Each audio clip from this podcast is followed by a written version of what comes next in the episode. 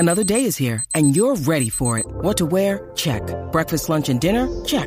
Planning for what's next and how to save for it? That's where Bank of America can help. For your financial to-dos, Bank of America has experts ready to help get you closer to your goals. Get started at one of our local financial centers or twenty-four seven in our mobile banking app. Find a location near you at bankofamerica.com slash talk to us. What would you like the power to do? Mobile banking requires downloading the app and is only available for select devices. Message and data rates may apply. Bank of America N A, member F D I C.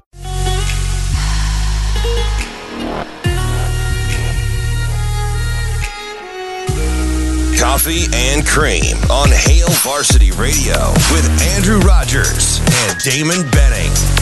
You know, after having been the two guards, but it certainly has paid dividends for Saint John's of late. Mitchell. Sharif. Look at Aluma again. Dagger. And the bounce to Tominaga. The cutter corrals it and gets two on the board. Those two are in some kind of rhythm right now. Walker. The Euro step to the rim. And the first Nebraska field goal. Hoiberg open for three. For the coach's son. Huge shot. Now Walker on the attack to the rim to tie. And Young's got to be in the gap there, but a heck of a play from Derek Walker. It'll be Hart to inbound for Maryland. And Hoiberg with a steal. The coach's son with a three-point lead. Coming up with the huge steal. Timed it up perfectly. Lays it in. Amazing. Huskers win it. seventy to sixty-six. Nebraska. And even five hundred on the year. Good morning, everybody. Coffee and cream in the morning on Hail Varsity Radio, powered by Currency. Happy President's Day to all of those who celebrate, or if you're just excited about having a day off today. Uh, I think that's a, uh, at least the majority of the kids in school, the workforce, whatever you're doing today on Monday. You're like, man, I have a three-day weekend. Yeah. This is great. Go Presidents. Right? Sorry. Go Presidents. Woo, woo, woo. Thank you for today's off. Ruru Jackson. Oh, Georgie Washington. Oh, baby. Oh, some of that. Ruru Johnson. Oh, oh, W. Yeah, Dwight D. Eisenhower. Woo-wee. His name all. I, okay, question for you. Uh-oh. How many presidents have there been in history? thirty-nine. I'm going to take the over. Uh, oh yeah, that's true because uh, your boy was forty, was forty-five, right? So let's go with forty-six. Who's my boy? was wasn't the Donald? What was his tag on people had on the license plates? forty-four or forty-five?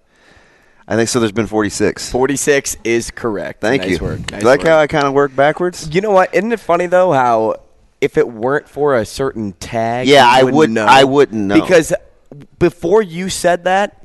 I don't think I would have gotten it. Yeah, right. And I just pulled thirty-nine out of my rear end because you asked me so fast. But, yeah, just work a little bit. You know how my brain works. But just, I think that's the majority of people out there, yeah. Unless you're a history buff or you just know more than D B and I, which is probably true in that's both regards. Good, good chance that that's going to yeah. be a thing. Mm-hmm. This and thing, chicken, wang, wang, wang, wang, wang, wang. How was wang, your weekend? Uh, weekend I'm was, sure it wasn't busy at all. Nothing very, happened. It was very busy. Very, very busy. Uh, so we had we had baseball, we had state wrestling, which preoccupied my time. We had uh, an overtime high school game uh, against Bellevue West that was sensational. Millard North girls with an impressive win in a top five matchup over Bellevue West, so that was cool. Uh, Westside girls hung in there against Bellevue West the following night. Uh... And then local basketball. I'm not sure how I feel about baseball. I was talking to you about it earlier. I, did I expect only two wins out of this weekend? No. I don't think so. So, um, I don't know. We'll see. I'm not going to start that whole. It's opening weekend. Yeah. It's I, opening weekend. Yeah. But, I mean, y- you do got to find a way to probably play a little bit better. I think it was expected for Omaha to have a tough time. Uh, no on, doubt on no their doubt. Roadie, but I think he wanted to That's fare why they be- schedule like that. Yeah, I think he wanted to fare better in San Diego. Yeah. Shane? You want to be competitive in Cali. There's an Anchorman reference in there. You want to be competitive in Cali. One team was – game three for Omaha. I mean, eight one isn't uh, the the end of the world. I thought you were going to say game, game three two, for Nebraska getting up I, eight two. I'm sorry, game three. Excuse me. Um, you know, eight two. Right. Well, yeah, and game three for Nebraska. I mean, it, we we compare a lot to to football on this show, whether it's blowing fourth quarter leads a, a, a good amount last year. I mean, it, it can be the same in regards to this well, game. There in throughout the last four games, you had held teams scoreless at the half in football, mm-hmm. and only won one of those games. Right, and so uh, to maybe tie something together with baseball here.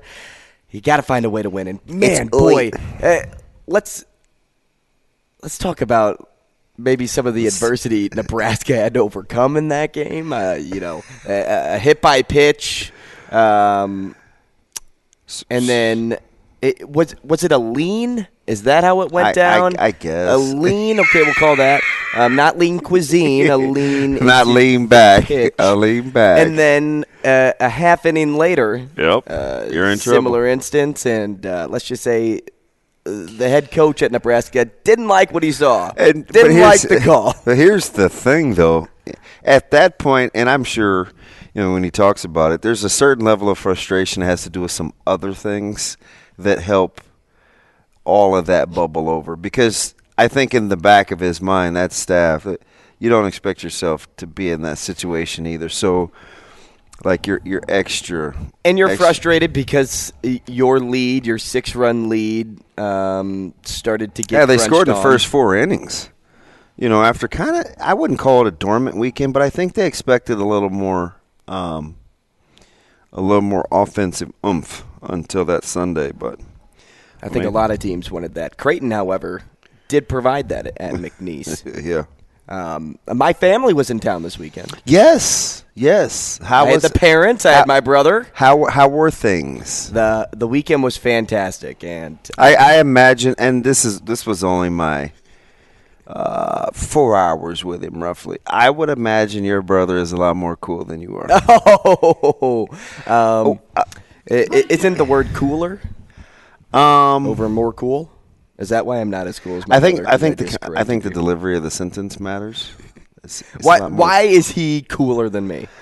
Um, he just seemed... Doing some good things. Yeah, that, Bo. He just seemed like he was a little more... Uh, like he could hit a changeup or a curveball a little better. He played tennis. You know what I mean? Like he didn't. He doesn't mind a little... Wow, I would not have guessed that. Dad played tennis. That I knew. uh, I would not have guessed that. He did uh, his senior year. Looked like a big, strong guy. He played baseball his senior year. So, well, he has that swing. Mm-hmm. That's my yeah, nice. Hey. Nice word. What are you, Wii tennis? Yes. actually, actually, that was my, my whip and my nay-nay. Oh, we oh had boy. a we had a play. Well, I won't say well, it. What but is one, this? One of our one of our signals is. It it's that's mm-hmm. what it looks yeah, like, and yeah. so our offensive coordinator, coach, one our, not our offensive coordinator, coach our quarterbacks, coach Lovell, when he signals it in, he'd always give it a little extra higgle, wiggle, so we would act like he was dancing. But anyway, I rapidly uh, go down that little bunny hole. But I, he just he seems like um a little more go with the flow than me. Ouch. Is that not true? Is that is that inaccurate? I feel like I'm go with the flow. He's go with the flow for sure. No, it's so it's varying degrees. It's not if you are or you aren't. Gosh, you sound like Jay. I didn't say you were or weren't. I said he's he seems more go with the flow. Is that true? Yeah. Okay. Sure. Not that you're not. Not that you're not. One hundred percent. Yeah. He, you know, he's he's kind of loosey, mm-hmm. goosey. You know. And I saw him stir his coffee. I think and it had it, it changed colors, so I think he had some cream in there. I think independency did that to me. Yeah, because you've been on your own. Yeah, yeah. I think I think my my go away from that so-called so-called statement mm-hmm. of being go with the flow, because now it's like, how much can I go with the flow? Now I have to micromanage so many different things just to be an adult. Um, not ah, to say, you're adulting. Not to say that living at home is an issue at all, uh, but when you put on those stressors, mm-hmm. takes away some some things. But no, they were in town. Uh, we did you take? So I know when you went down the state, you went by yourself. They didn't go with you over the weekend, right? No. To watch any wrestling? No. Um, over we did were. Did they take in the scenery? Scenery? Little bit. So mm-hmm. after we got out of the show on Friday, Joe and I played a little little golf at the simulator. Um, did a few activities in the evening, and then my parents came down on Saturday, and we went to my hidden gem in town. You know the hidden gem in town. Uh, oh, yeah, yeah, yeah, okay. The local spot. And then after... Did you quintuple the attendance, or was it busy? We did, but after church, it started to flow. Like, people were Dude, heading you're just, in. like, chilling on a Sunday, getting it in. No, this was Saturday night. Okay. Saturday so after night. church, after Mass. Yeah. Yeah. Gotcha. Yeah. Oh, man. Could you imagine Sunday morning? Well, I oh, listen. Bro, I don't know you. where the mimosa's flowing. That is true. That is true. So then we came over to Hail Varsity Club, and they wanted to have, like, the full experience of what Hail Varsity Club had to offer. So we started with the charcuterie board, mm-hmm. which is the giant pretzel. We got the cheese curds, corn nuggets, and onion rings, which – let's give credit to that kitchen staff because they were slammed. Dude, I t- completely. Don't I tell slammed. you about their Saturday nights? Oh it's, my! Goodness. I always tell a story over the. It's wild, right? Because three of the last four, like I've gotten to goes, and so I'll stop in, and it's it's a it's circus. Funny. So I, I, I, the parking lot was packed. I dropped Ashley off. I said, "Hey, run inside, see if uh, see how long like the wait time is for a table." Because um, I didn't call ahead or anything. Mm-hmm. Um, we found a parking spot, and Ashley calls me as I'm still in the car, and she's like, hey, they said it's going to be about thirty minutes. And you know me, out of all things to say next, I go. It ain't going to be thirty minutes. I go, they can't find a table for the guy that works here? You probably did, sure too. Did. Sure Throwing sure. all one hundred forty-one pounds of your weight around. Oh, yeah. And I'm like, well, if you add Ashley's, we have an extra one twenty-five. um, I'll take the under.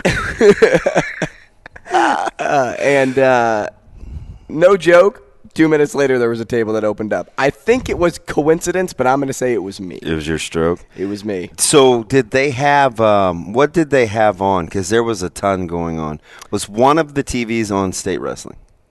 No. Interesting. Was one of the T Vs – Creighton was – Creighton was on the big screen. Yep. Okay, so we knew that. What else was on? What were they splitting time with? Oh, man, I my eyes were just on Creighton. Um, and g- when I'm with my family, I don't want to – because I, I don't get a lot of those interactions. So Oh, I, wanted, I hear you. I wanted to make sure that I wasn't like, oh, I got to watch this game. I'm like, I'm going to watch this game later. Okay. Um, yeah, I got and you. So I, I, had a cu- I, I had a couple of things in the library. Yeah. There were oh. a ton in my library on Sunday night. Um, but my dad – leave it to my dad. So we're looking at the menu, what to order. And he's like, I think I'm going to get the Benning burger. And I'm like, oh, no kidding. W W B D. Yeah, that's my guy, This man. is literally what I Barry would do. Get Damon Benning's How How was it? Burger. It looked fantastic. He finished the whole thing. Yeah, I've had and it about he left. Times. He walked out of this place and goes, I shouldn't have eaten that whole burger. He's like, my stomach hurts.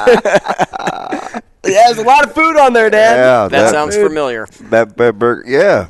And he, like me every day when I sit down to eat. And he's not a tall guy, according to, to old Ruru over All here. All five nine of him. And uh, he would dwarf you, Shane. No pun intended. Oh, ouch.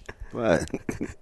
So it uh, was a, it was a, it was a good weekend. But I couldn't tell who was fanboying more, if it was him or if it were you when I was texting you about him getting your burger. Yeah, Cap- w- Captain Were you America. fanboying more than my dad? Was he? Well, fanboying, I just felt like fanboying? he had. I just felt like he had pretty good taste. Yeah, I mean, you guys would get along. I, I felt like he had pretty good taste. It was it was taste. It was such a crazy weekend, like uh, emotionally, like we, because I didn't want to watch. Uh, you know, and Alvin Mitchell, uh, I've told you this before, like when we're at games together and Creighton's playing, we're both in a dilemma. He's just being a good parent. I'm trying to watch Creighton. I'm trying to work, right? Like, and be a good parent. But, but yeah.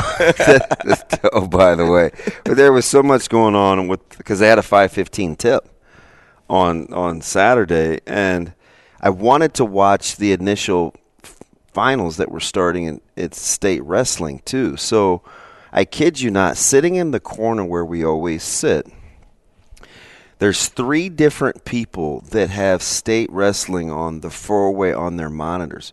So I just put my phone down, and we're sneaking peeks because one of the moms, her son Sawyer, uh, wrestles. He's just a he's a little guy. Mm-hmm. He's a first grader, but he's I think he could be really good.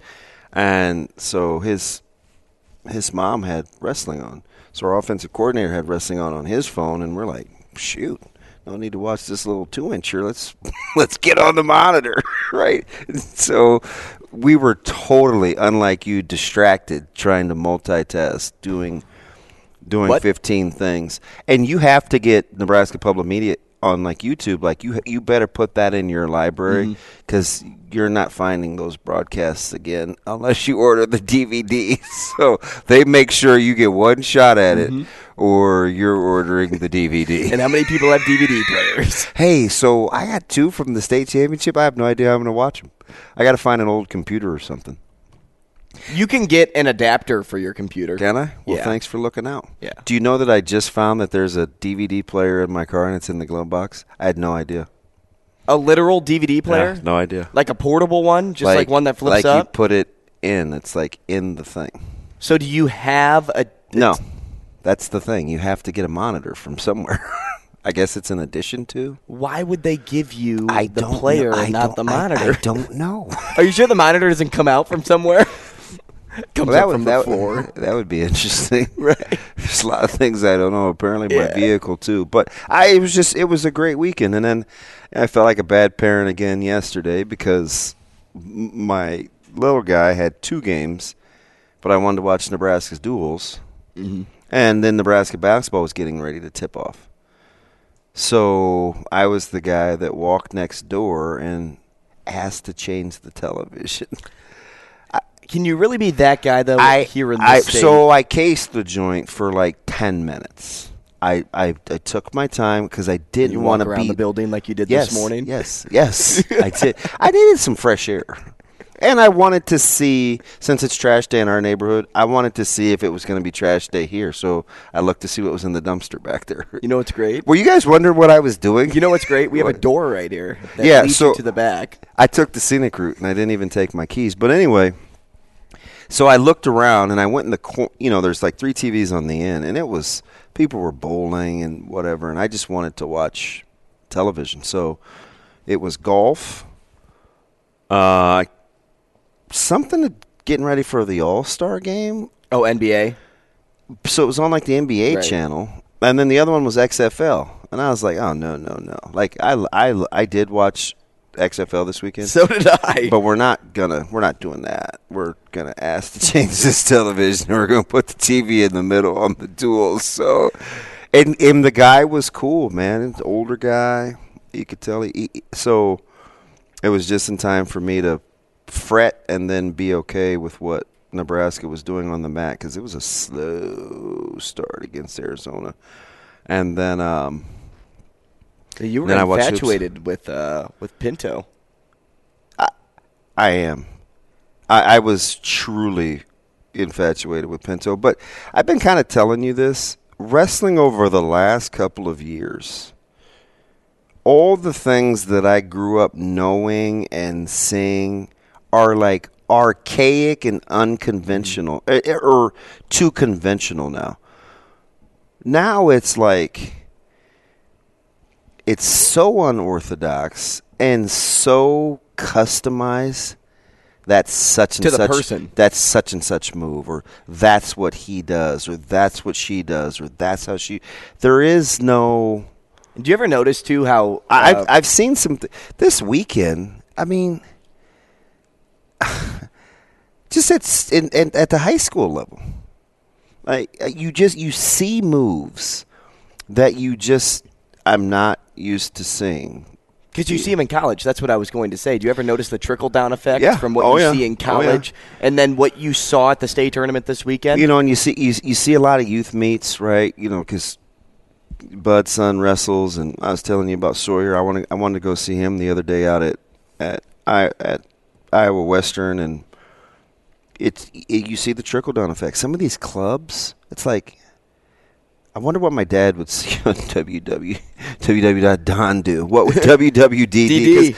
Because I think not only would he be floored at how far women's wrestling has come, that it's a thing now, I think some of the moves and the risk-taking because of the athleticism, he'd be like, whoa.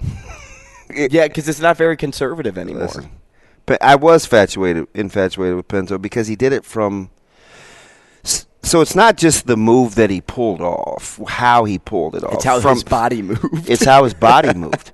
And the strength that it takes from the flat back position to roll your hips without really bringing your feet with you, to be strong enough in your upper body to control your opponent. I'd, I'd venture to say core, too. It was – I I just was like, I got to see that again. So then I was looking for videos online, and I cropped every last one of them. I'm stopping that thing by the millisecond to get the picture that I wanted. And then you're walking up to the T V.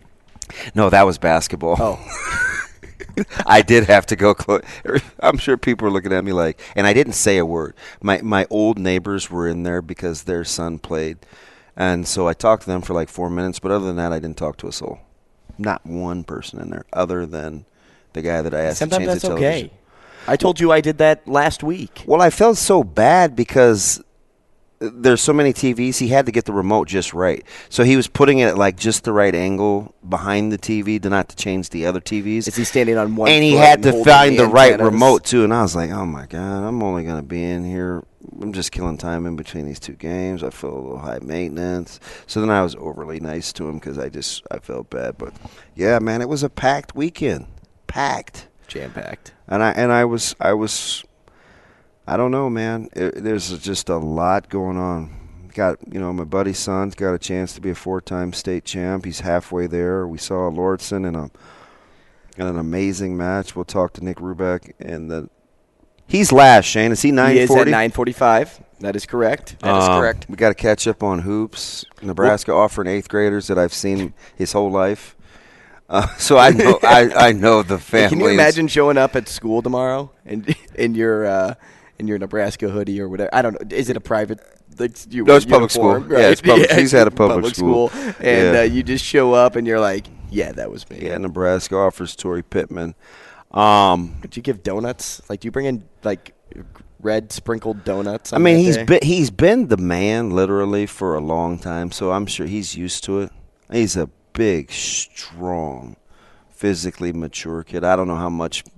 I don't know what the ceiling is. I just know. Well, if you're getting offered in eighth grade, yeah. it's, it's looking like that's the ceiling's some, pretty high. That's some Fournette type stuff. He's a man-child out there. And uh, I and I was surprised a little bit.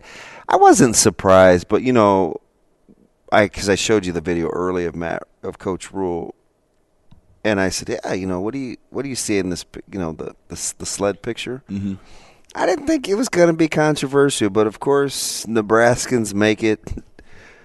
They make it a controversy, man. I and I, listen, I'm not again. I'm not here to tell you how to be a fan, but w- feel free to not have to critique everything. Right? Like, can't people just like do their thing? And you're like, hey have man, good. Fun. Hey man, good on you. You know what I mean? Because I do think there's something, and I'm not. I'm dead serious. Like, I do think there's something to conditioning your body to handle the elements. I do. In this state in particular. L- like, there's just something to be said for. We didn't – in in it, my previous stop was the same way with, with Coach Martin. When we're outside, we're outside. And we know that if you want to play in November, you need to be able to play outside. And at some point, you got to condition yourself for the elements, but – Nebraska couldn't even pull that off without without people critiquing it. Oh, as D B said, lots happening uh, or did happen this weekend. I mean, the Daytona five hundred took place. Did that kind of fall under people's radar? I don't Dude, know. I didn't know Lightning McQueen had lost one hundred ninety-nine starts before he won that one. Wow. That happens. The Genesis Invitational was, not a very good race. was something, too, and uh, we'll get into a talking point there as well. Plenty more to get to. Stick Ronald, stay right there.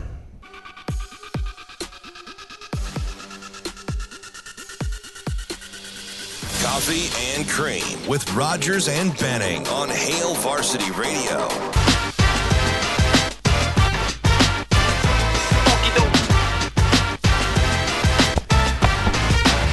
Hey, welcome back to the show, eight eight eight, six three eight, four eight seven six. If you'd like to get involved, it's Coffee and Cream in the Morning on Hail Varsity Radio, powered by Currency, five ninety E S P N Omaha. We are K F O R from nine to ten in Lincoln, K F O R. Live on YouTube, live on Twitter. Everything turns into a song for Damon Benning, who is sitting to my left in the chair. Both of us wearing O Mavs gear. Oddly enough, we did not call each other or talk to each other prior to. No, sir. Uh, it is funny, though, because Friday you wore Nebraska gear, and you're like, man, I don't normally wear Husker gear, and not today. You're you're repping Omaha, so tomorrow's got to be Creighton, right? So I do have I do have some Creighton gear. I got a great quarter zip.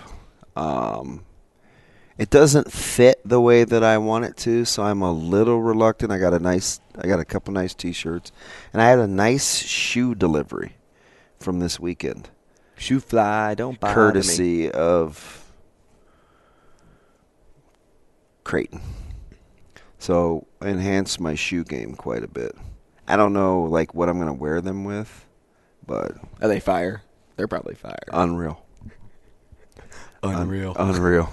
like like, so, like the best pie he's ever eaten. Yeah. Unreal. I, it probably wouldn't be a pie though.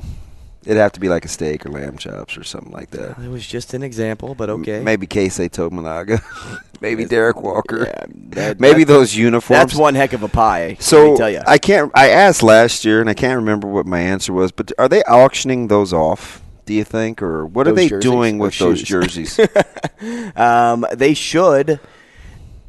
It would be a shame if they just packed them in a closet and waited till next February. Right. Yeah, I'm with you. But can you imagine what you can get for something like no, that? The, Especially I, now at this stage. Uh, the, think about the marketing move.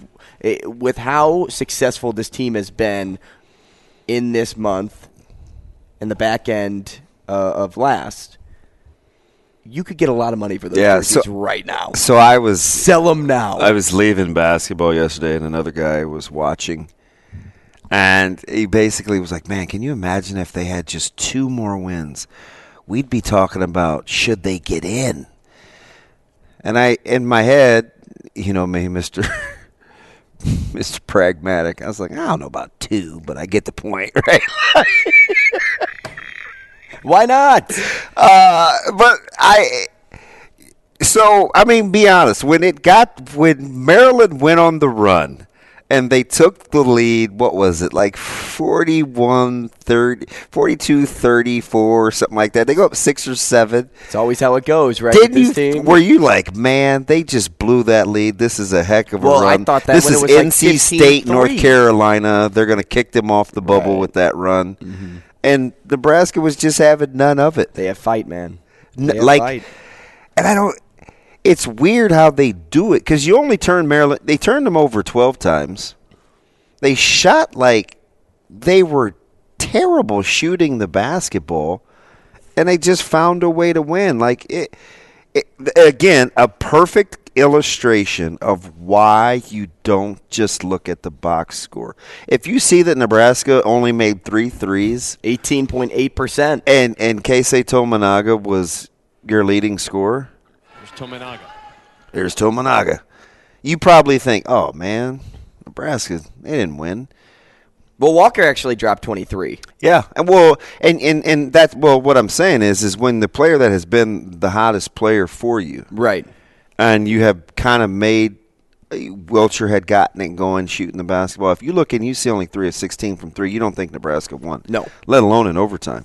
And that's the second gutty, gritty O T performance in ten days where you're like, ah, we may have something here. I may side with your guy, too, who said, hey, you know, two more wins, we may be talking about something special. So two more wins would put them at sixteen and twelve, right, because they're five hundred right now. And Sam McEwen is safe as a kitten. sixteen and fourteen. No, two more wins with the schedule that they played, so it still has to be Got of it. the twenty-eight games. Got so it. I'm just saying sixteen and twelve. I'm with you. I'm with you. Um, but I still think you're right.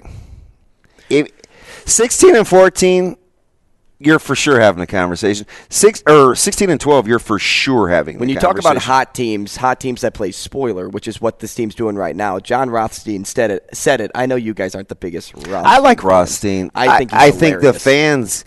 I think basketball fans, so you know what it is, and he embraces it. He made it a shtick.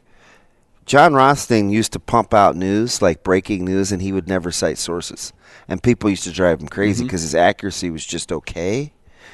And so then he made it kind of a thing, sources said. And right. he would not cite sources.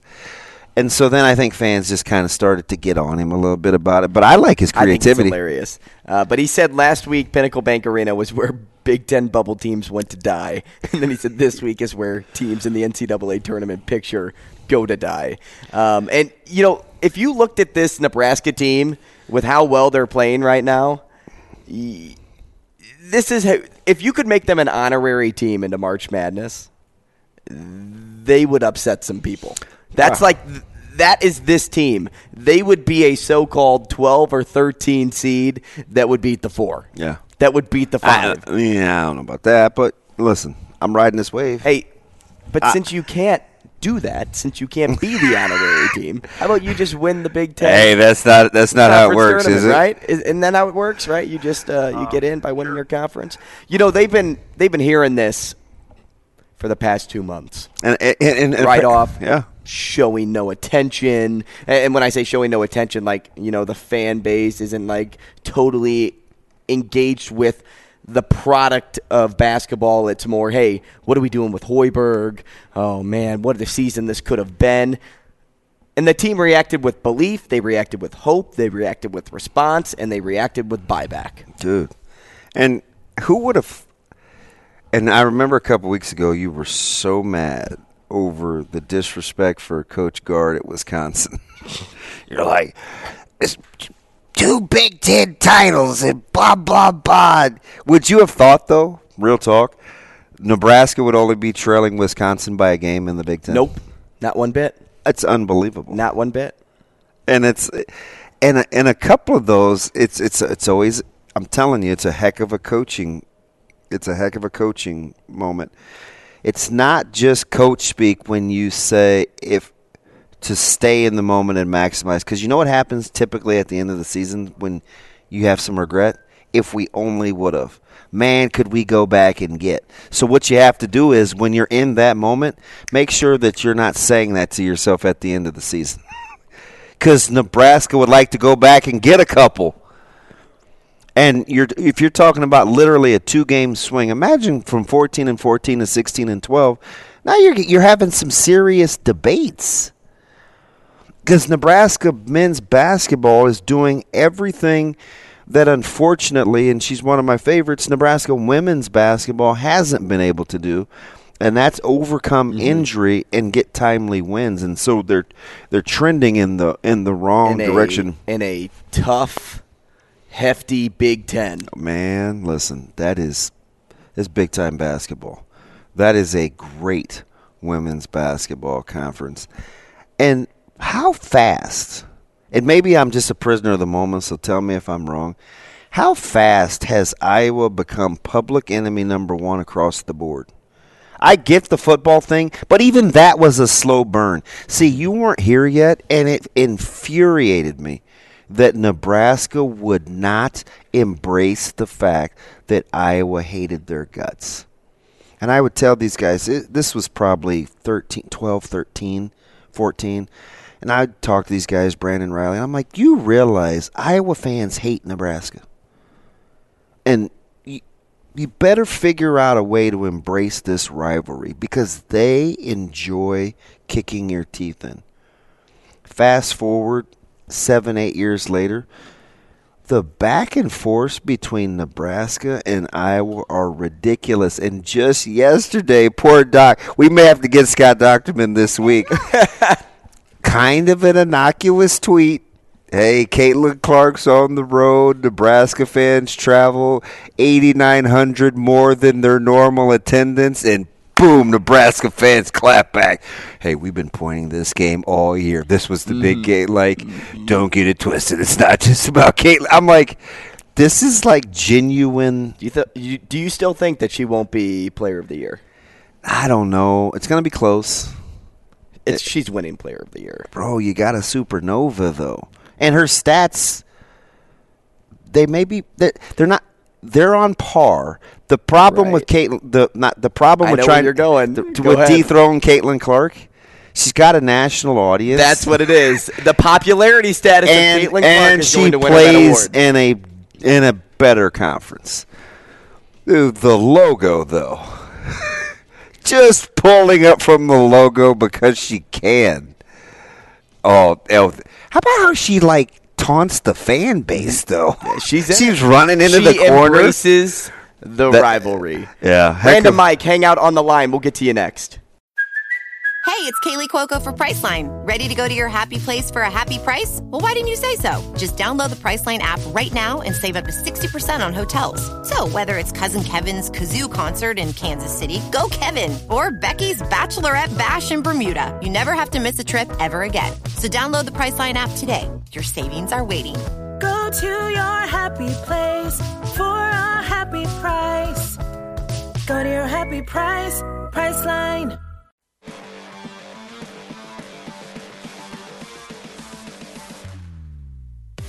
Coffee and Cream with Rogers and Benning on Hail Varsity Radio. And that's really the offense, and what it's centered around is trying to free up Tominaga for threes, because the attention he attracts just like this, right on cue, can create opportunities for others. But his movement without the ball, Kevin, is as good as you'll see in college basketball right now. His skill setting up a television conversation, excellent as well with that three. Right. It's like, really do appreciate that. That's the man they call the Japanese Steph Curry, Keisei Tominaga, shooting from the logo, as we talked about, like Caitlin Clark kind of does for Iowa. You heard from Nick Ba and Kevin Kugler. They were on the call for that game. And as we finish up our thoughts on Nebraska basketball, let's go to line one. We'll talk to Random Mike, who believes Nebraska is going to the N I T. Very well Mike, could. Good morning. Hey, guys. Uh, yeah, N I T for the men and the women is a really good thing. But the question I have for you guys is the plus-minus stat in basketball, is that available to us fans? Um, I'm not sure. So sometimes it is, Mike. Like E S P N will sometimes do it, but you're right. We do. So I think people in the media get it from our stat broadcast, from box scores, from the stat broadcast uh, app. Now what does that mean, the stat broadcast? So it's a so if you have games, like let's say I'm getting ready to do a broadcast, you can log into what's called stat broadcast. It's like the national app that um, the colleges use, and they use it for all the sports. So even when I'm doing like C W S or um, you know basketball or football, like that stat app is available. So they do all the sports. Like I should send you the link. Well, I'm talking to. And they, all, talking and they, all, they they always do plus minus. They do sub in, sub out, innings played, innings pitched. Like it's really really thorough. So it's not like well, Matt Coat Matt Coatney said he's uh, that it's available to fans and him and uh, and I know. Uh, Uh, like Kent Pavelka, after a game, would mention the, the plus-minus stats for different players, yeah. and they don't publish that in the stats that Nebraska fans get on the website. Yeah, that's, uh, a, that's a great question, do- Mike. It's because both those guys, Coatney and, and K P, they use stat broadcast. And stat broadcast yeah, can, is... Can you use your... Go ahead. Can you use your influence to have them publish that with the stat line and the box score? Because a, a lot of people do. I know the N B A does that. Uh, but here's my point about the Nebraska, uh, the men's game. Those two reserves, uh, Keita and uh, Fred's kid Sammy, we don't win the game without those guys. And their plus-minus that had to be really good, don't you think? Yeah, oh, ab- absolutely. Yeah, because Sam I th- was five that game, and Keita was actually minus one. But so, so, that's relatively okay. So, Mike, you're the perfect guy to ask, because I feel like I talk about plus-minus all the time. And I always I always preface this, Mike, and I say, oh, I know plus-minus isn't the end-all, be-all, because – um. It's interesting. Sometimes it matters who you're on the floor with, right? No, absolutely. When, when you're out there. So how important do you think plus minus is? Because I go back and forth, but it does mean something. No, it, it's like a lot of things. It's not perfect, but it's a good thing. So w- let me ask you something, because I got to ask Mike this, because he ahead. follows women's basketball close too.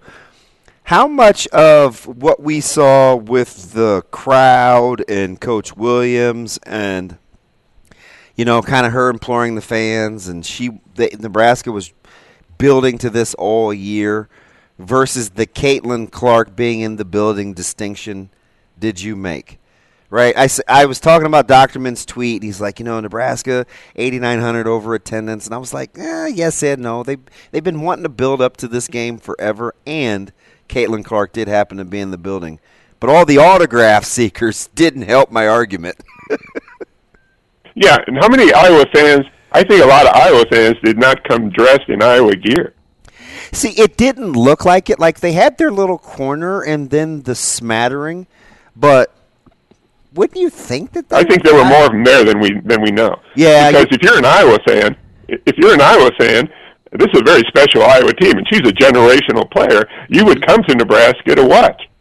I, I, I'd probably agree with that. What do you think?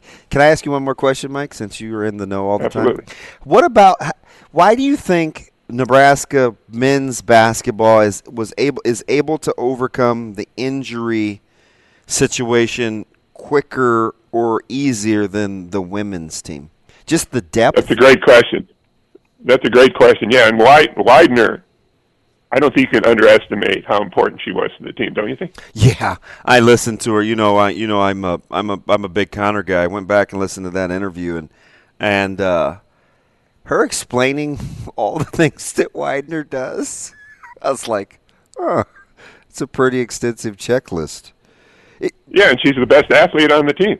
How how do you feel about the net rankings? Accurate or no? Yeah.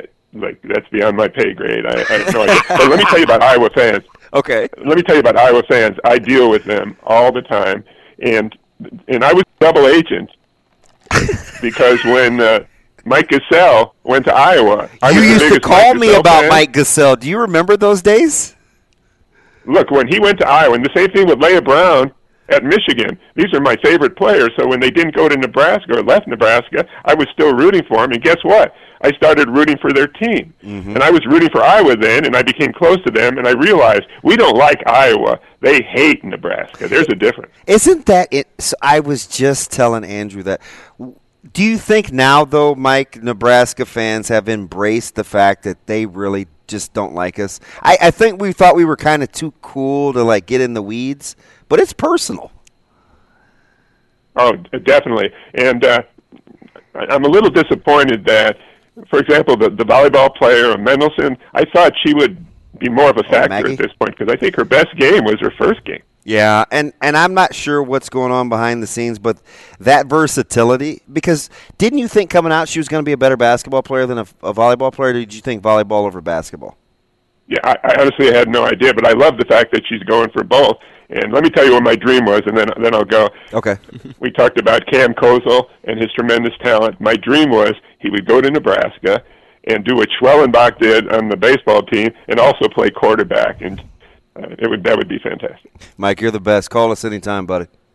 Love you. Bye, hey, Mike. Thanks, Mike. He's hey, amazing. Going back to your first point, I, I'm on the side of plus-minus mattering. So do you know what? Full disclosure, go because you're a hockey guy, so we can have this conversation. That's why plus minus matters. But it's gotten antiquated in hockey, right? And you know, I actually got into it with a, a former. Would you agree? One time about plus minus. Yeah. Plus minus in hockey has kind of turned into what R P I is in basketball. A little it's, bit. It used to be the end all be all. Mm-hmm. Now the way the game is played transitionally and two way, I'm like, uh. I still die on the hill though of you know, especially in hockey. It's a total team game out there. Everybody has to be moving. Uh, you know, the, the you have to be doing the right thing. You have to be in the right. Yeah, spot. But what if you, you get caught in like the middle of shifts? It, it matters like who you're on so, the ice with. So that's a little bit different when you when you're talking about hey line changing. Oh, you know, oh pass up, you know, up the ice breakaway goal. Okay, well you can't really handle that. Yeah, you get attributed with a minus on your stat, but all in all. More times than not, you see goals taking place on P Ks. You see goals taking place on five-on-five play. There aren't all those runs anymore. I haven't seen, at least this year in particular, I have not seen a lot of runs where a line change has caused you to get a minus on the box score. So what about this? Like, so, you know, uh, Jazz Shelley and, and Lex Markowski stay on the floor. You sub three out. Hybe gets a blow. Mm-hmm. Iowa goes, you're in the fourth quarter. Iowa goes on a, you know, a ten one run, right? You're going to get – that's a minus nine in terms of plus minus right. with time on the floor, but it's not necessarily indicative of how you as an individual were playing. No, it's the team. It's right. a team stat. So, and that's and that's why I like it. But to Mike's point, when you talk plus minus and use individual players, you it can't it can go both ways, but you mm-hmm. have to get inside the numbers, because right. what you're saying is actually what I'm arguing the other way when you want to validate just one guy. Right. Right? I'm with you. Or gal. Yeah, I'm with you. Because it, it's it's it's hard to figure. But it also shows how that one player plays with the team on the floor. Yeah, well, so I was, you know, for instance, I'm an N B A guy, right? Always in the N B A, second group comes in, one starter stays on the floor. The other night, it was LeBron. LeBron stays in the game. He's got He's got four guys on the bench, from the bench. They're playing Portland. Uh, Portland subs as well. Lillard takes a blow. LeBron goes like plus seven, something like that, uh, against Rip City. And I was like, see, that's why I don't really love plus minus. Like, he was clearly the best player on the floor. He's playing against the second unit from Portland, and he gets the he's the beneficiary of just a fortuitous situation. Now, that's an isolated example, but it happens all the time. I used to always watch it early on with Sharif, because defensively he found a way to change the game. There's a couple guys on the high school level where I'll be talking to guys and I'll say, you know what, he can't guard anybody, so he'll never have a good plus minus. So I'll say that and passing, knowing that it has value. I just don't know to what degree. You, you know, I, I know it matters, because I watched a guy go to the bench in a in a high school game this weekend, and the opposing team went on an eleven one run. There's still four of the starters out on the floor, but they closed the half with an eleven one run. Well, if you pull Kalkbrenner off the floor for Creighton, that's how many times does a team go on a run down low? So I had a fantastic conversation with one of the guys that runs uh, a couple of facilities this weekend, and we were talking about Kalkbrenner, and he was asking me about him coming back and kind of what I thought and his importance, and I was like, oh, my God, I think I'm talking to Andrew Rogers. I seriously think I'm talking to Were you just to talking to Andrew? Was Is he here? Dude, you guys sounded the exact – he said, well, you talk about what he means on the court on both ends. Mm-hmm. I said, oh, my God, it's Andrew. Mm-hmm. It's Andrew Rogers. Hey, lots still to come. Uh, but up next, we're talking to Sam McEwen from the Omaha World Herald. He's on deck. With threats to our nation waiting around every corner, adaptability is more important than ever. When conditions change without notice, quick strategic thinking is crucial. And with obstacles consistently impending, determination is essential in overcoming them. It's this willingness, decisiveness, and resilience that sets Marines apart. With our fighting spirit, we don't just fight battles, we win them. Marines are the constant our nation counts on to fight the unknown. And through adaptable problem solving, we do just that. Learn more at Marines dot com.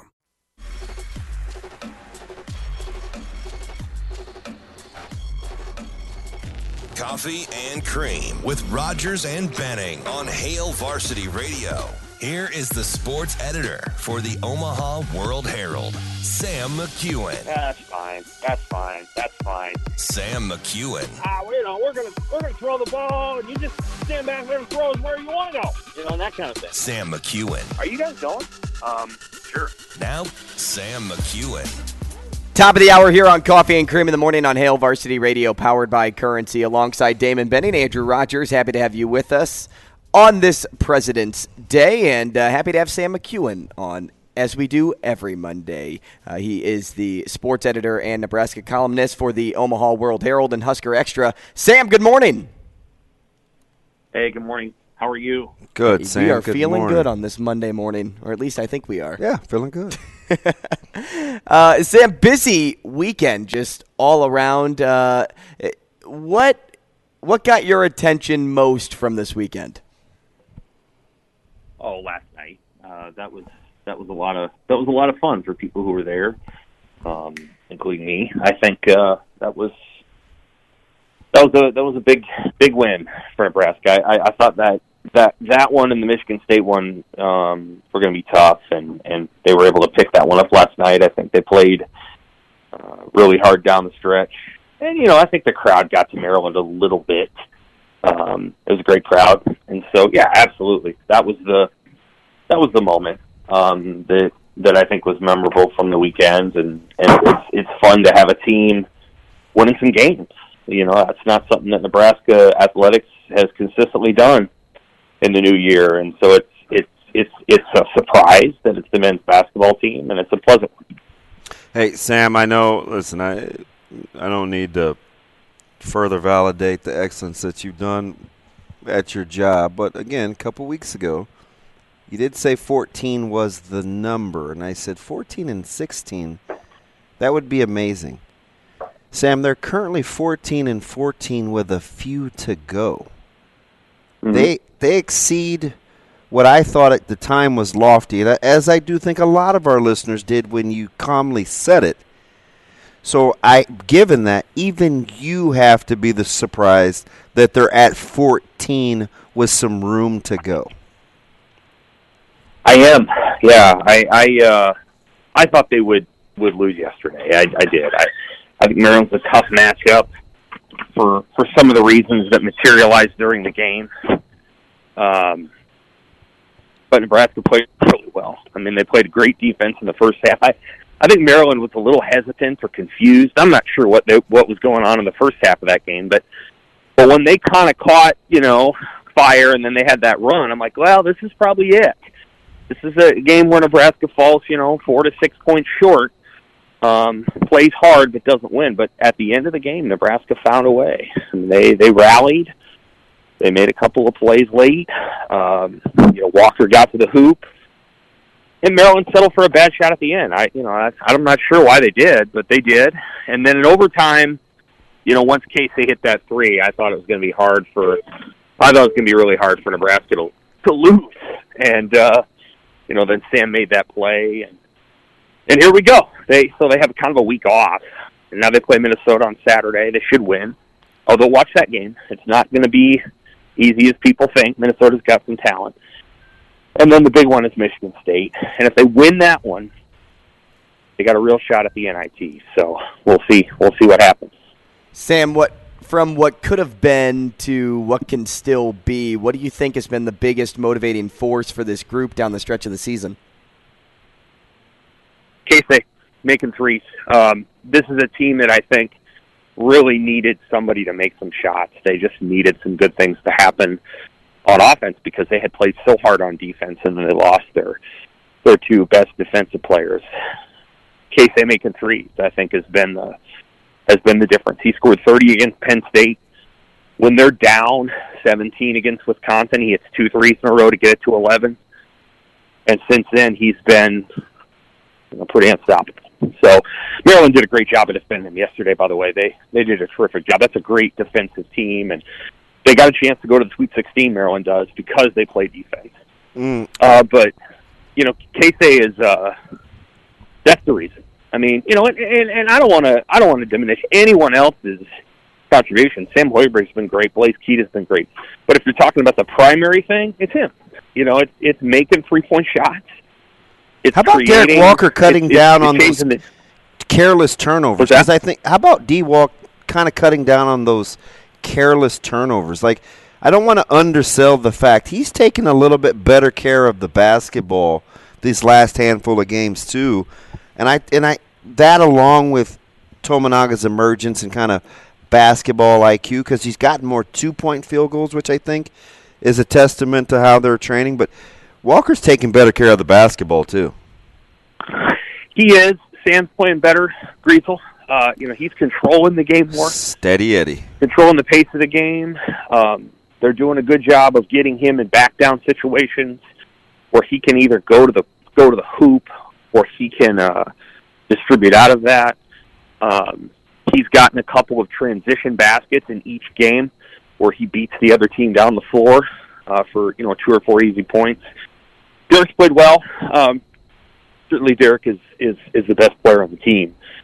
uh, perhaps by some margin, uh, and he had an incredible game yesterday. Um, so credit to him, and, and you know he's been he's been good all season long, and, and in a very difficult role where he has to not only play post defense against pretty good posts, including the guy yesterday, uh, but he also has to be sort of the offensive initiative. So no question, Derek Walker is the best player on the team. Um, what Keisei has been able to do has opened up some of those cutting lanes. So now they can't just leave him out there. Uh, you know, they got to go guard him, and the minute they have to go guard him twenty-six feet out on the floor, he can get behind people, and we've seen that now. You know, and he gets to the rim, and he has worked and worked and worked on making those shots, because you don't make those shots by accident. And Sam, so he's really good around the rim. Sam, let me ask you something, because kind of even in passing over the last couple of weeks, um, we've talked Illinois, we've talked the prowess of Indiana, we've talked about Michigan State has Izzo. You just referenced Maryland as uh, a potential Sweet sixteen caliber team. We know about Purdue and their quad one wins. I'm on this other little team out there in Evanston. I've kind of said this for about three or four N W. weeks. Pre co pre the COVID break, I said to Andrew, I said, I think Northwestern is pretty good. I wasn't sure why. I'm still not sure why. I just know they are. What are we missing with Northwestern? Or do you believe? Well, they've got a – yeah, I mean, I, I think – they're second in the Big Ten. I, I think they're twenty and seven. Yeah. Yeah. They, they definitely can win a couple games in the N C double A tournament. I think one is probably the appropriate estimate. Um, well, anytime you got two guards – who are as good as those two guys are, Adige and Bowie. You can't, yeah, and you can't. Dude, Barry's pretty good. You know, too. Both of them can score, and, and both of them can isolate and late in the shot clock and make plays. Um, I think they've got a good chemistry and cohesion. Again, this is going to sound odd, but they don't have to worry about Pete Nance getting his shots. No, I um, do. Okay. At the, you know, yeah, over, like it's so they're so there's, bad. There's something to be said for for paring yourself down to who you need to be, you know. And sometimes you can have too many guys, or you can you can be too worried about getting somebody going. Um, I think one of the great things about Nebraska's current team is they don't really care who scores. You know, Case they're they're willing to let Casey do that, um, but they also don't care, you know. Uh, and I think at Northwestern, they've got two scorers, and the other guys are content to just do whatever the hell they have to do to win, which I think is, is helpful. Um, Maryland may have one too many scores. That may be part of their issue, is they're always trying to figure out who to, who to throw the ball to. Um, Indiana, similarly, is, you know, has a definition. I mean, they know who they're going to go, who's getting the ball late in the shot clock, and, and Trace Jackson Davis, and so I like teams that have clear definition as to who's going to get the ball and who's going to be counted upon, and I think Northwestern has that. You know, conversely, the Nebraska women, again, that's a team that probably needs to be driven by one player. Jazz. And that player is very unselfish, yeah. And, and you know, there's times when it would be much better off if they had one fewer scorer on the floor and they were just required to rely on her, and if she didn't make a shot, go get a rebound. But I think sometimes they're so, who should get the ball in this position? It, that, it, that in some ways you end up launching up a bunch of shots that don't go in. This is crazy. A month ago, this was in December, so it was longer than that. Um, Andrew and I argued, debated over whether she would embrace the scorer's role because it's just not in her disposition, mm-hmm. even though she can score the basketball. Like, I just don't think that's as easy a button to hit as people think. Especially and if you're not used to it. And maybe I'm a little biased because I want that in my own house. You know, I want him to score more. It's just not in his temperament. I, I just don't think it's that easy for her, Sam.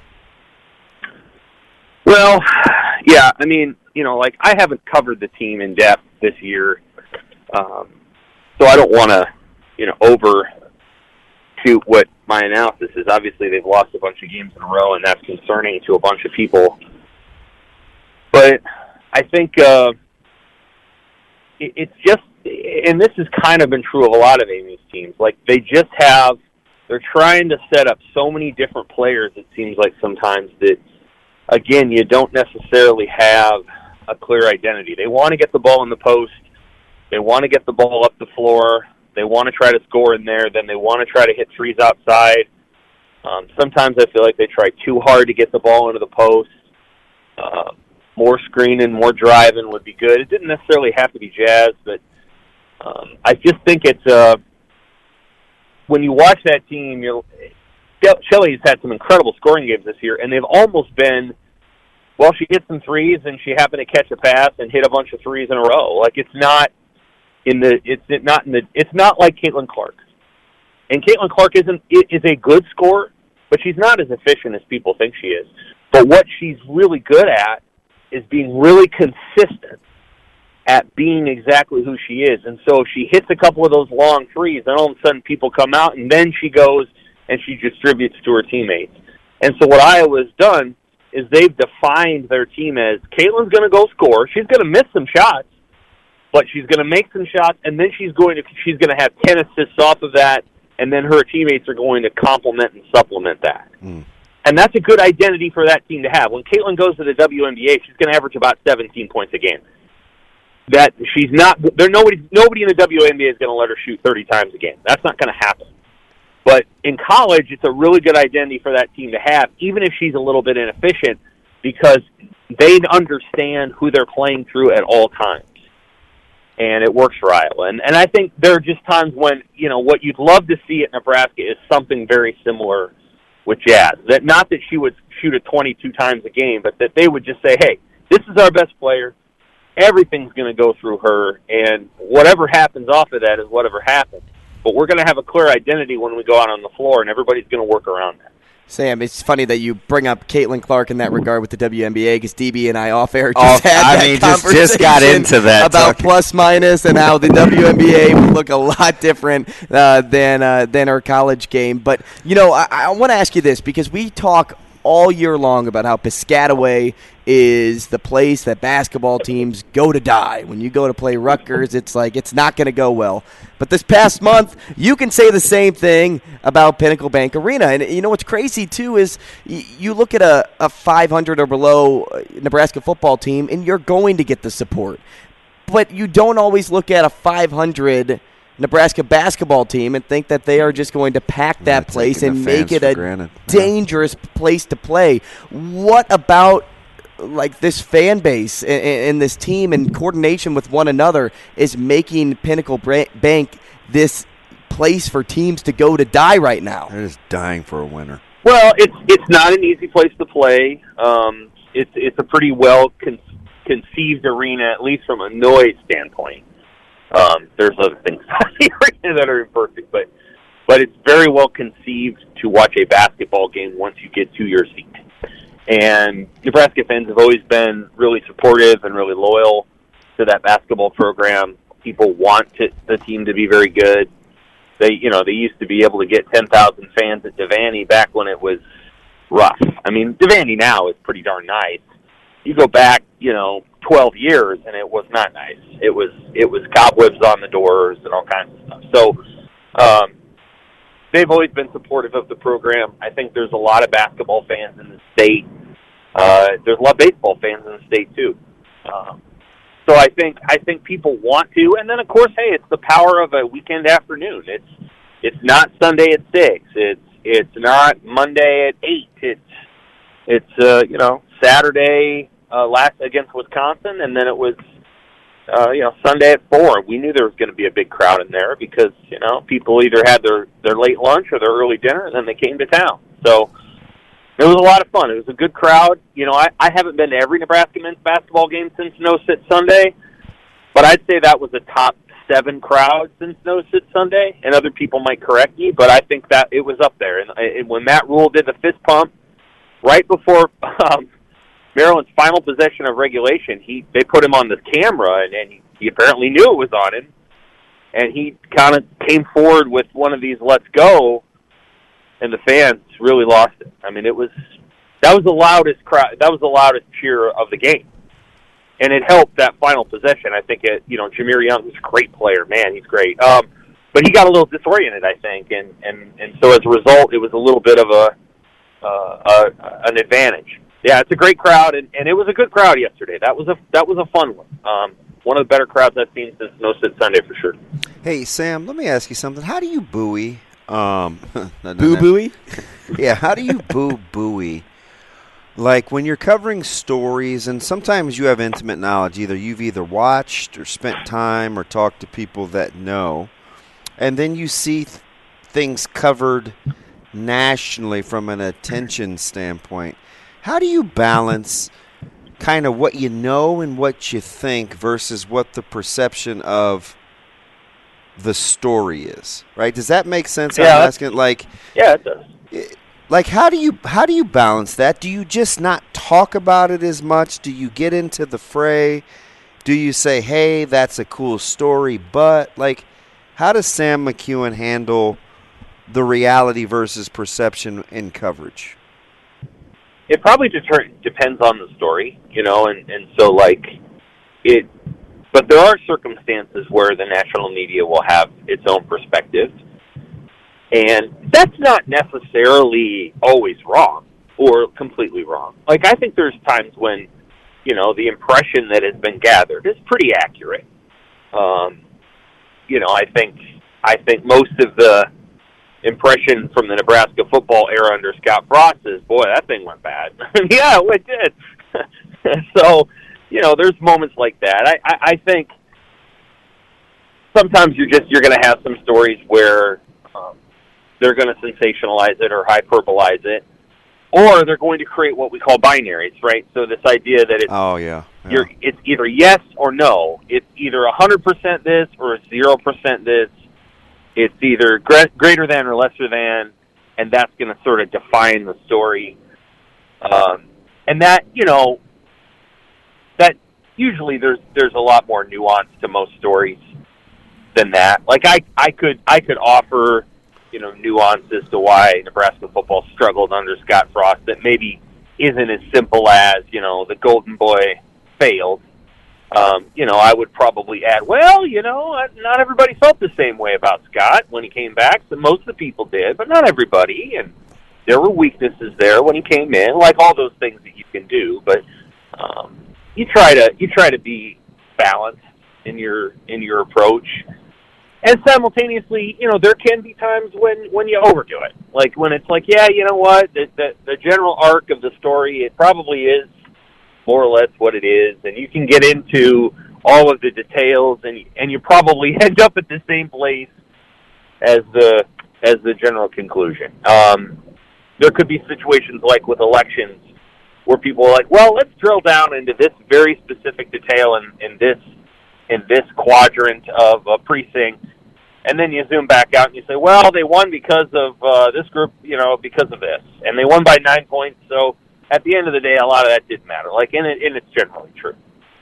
Sam, roster creation and player development, X's and O's, and culture. That's the blueprint of Rule's focus. How would you rank those uh, in terms of importance or priority?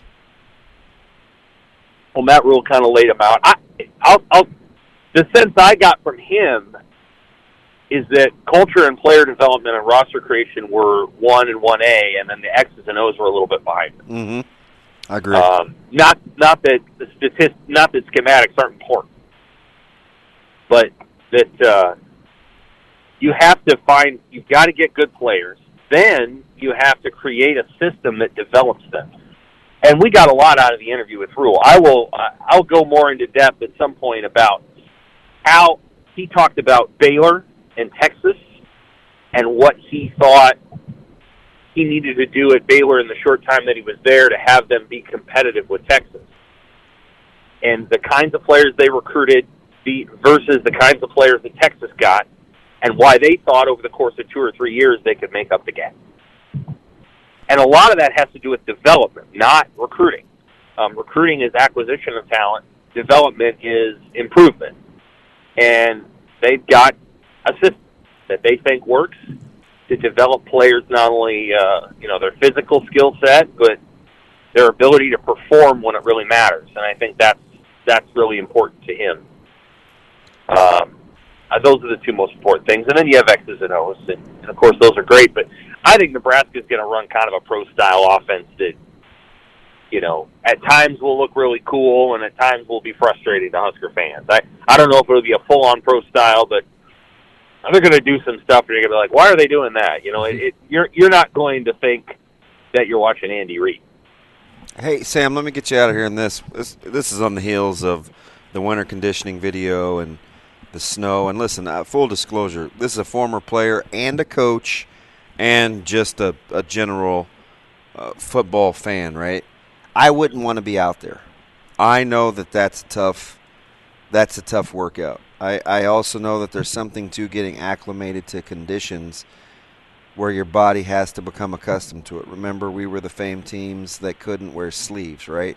So I appreciate that. Yeah. I, I really appreciate the ability to, to function in the elements and, and build camaraderie. Why can't we have nice things in the off season though? Right? Like, if we know that these videos are coming, do we just is it just human nature to feel compelled to have to comment, or why can't we have nice things? um, well, social media today. I mean, that's that's what's happened. I hate always asking you the levity culture. questions, but sometimes I just need to know that I'm not crazy. Well, no, it, it's social media today, and it's that's what's happened in our culture the last seven to eight years. Um, now, it's not entirely bad. Like, I think for the first time in, I don't know, human history, we have a better sense of how many, many individuals feel, and we never would have known that before because they didn't own a printing press.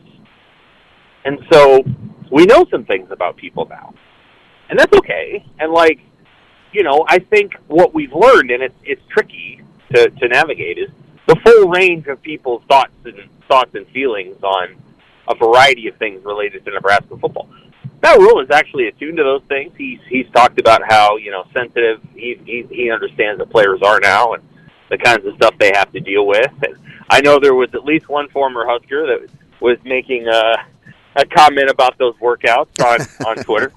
Um, but I think it was just based on trying to be competitive and trying to have fun. Like, I don't know that it was. I don't know that they were out there for two hours. I think they were just trying to get the heart going and trying to have a little bit of fun and then move on with the day. I, you know, I think what Nebraska is trying to do is create a competitive culture of of kids that, that know how to that that keep track of winning and losing at all times. And that's something that I think Nebraska needs to think about doing because they haven't won very much. Sam, appreciate your time this morning. Thanks so much. We'll talk again next week. Take care. Thanks, Sam. Hey, more coffee and cream next. When you need mealtime inspiration, it's worth shopping Kroger, where you'll find over thirty thousand mouthwatering choices that excite your inner foodie. And no matter what tasty choice you make, you'll enjoy our everyday low prices, plus extra ways to save, like digital coupons worth over six hundred dollars each week. You can also save up to one dollar off per gallon at the pump with fuel points. More savings and more inspiring flavors make shopping Kroger worth it every time. Kroger, fresh for everyone. Fuel restrictions apply.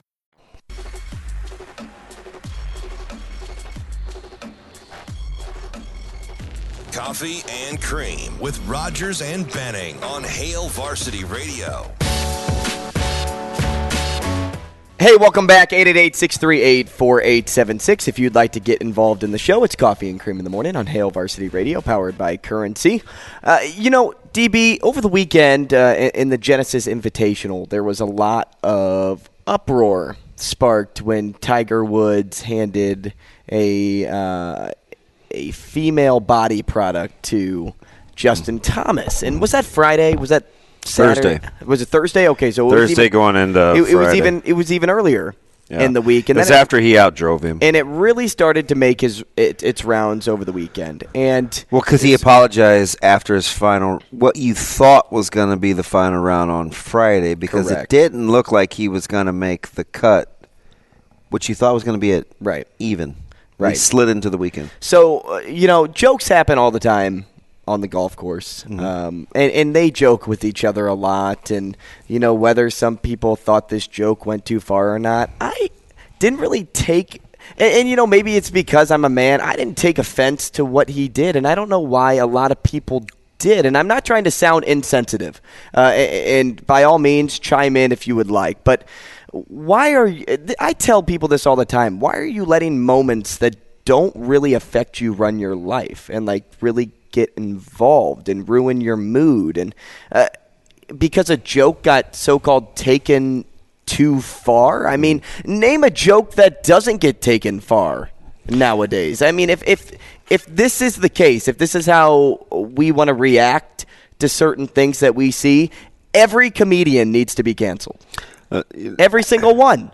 Uh, everything is offensive nowadays, and uh, uh, we all tightrope the right and wrong line. I, if this happened on Impractical Jokers, would people respond the same way?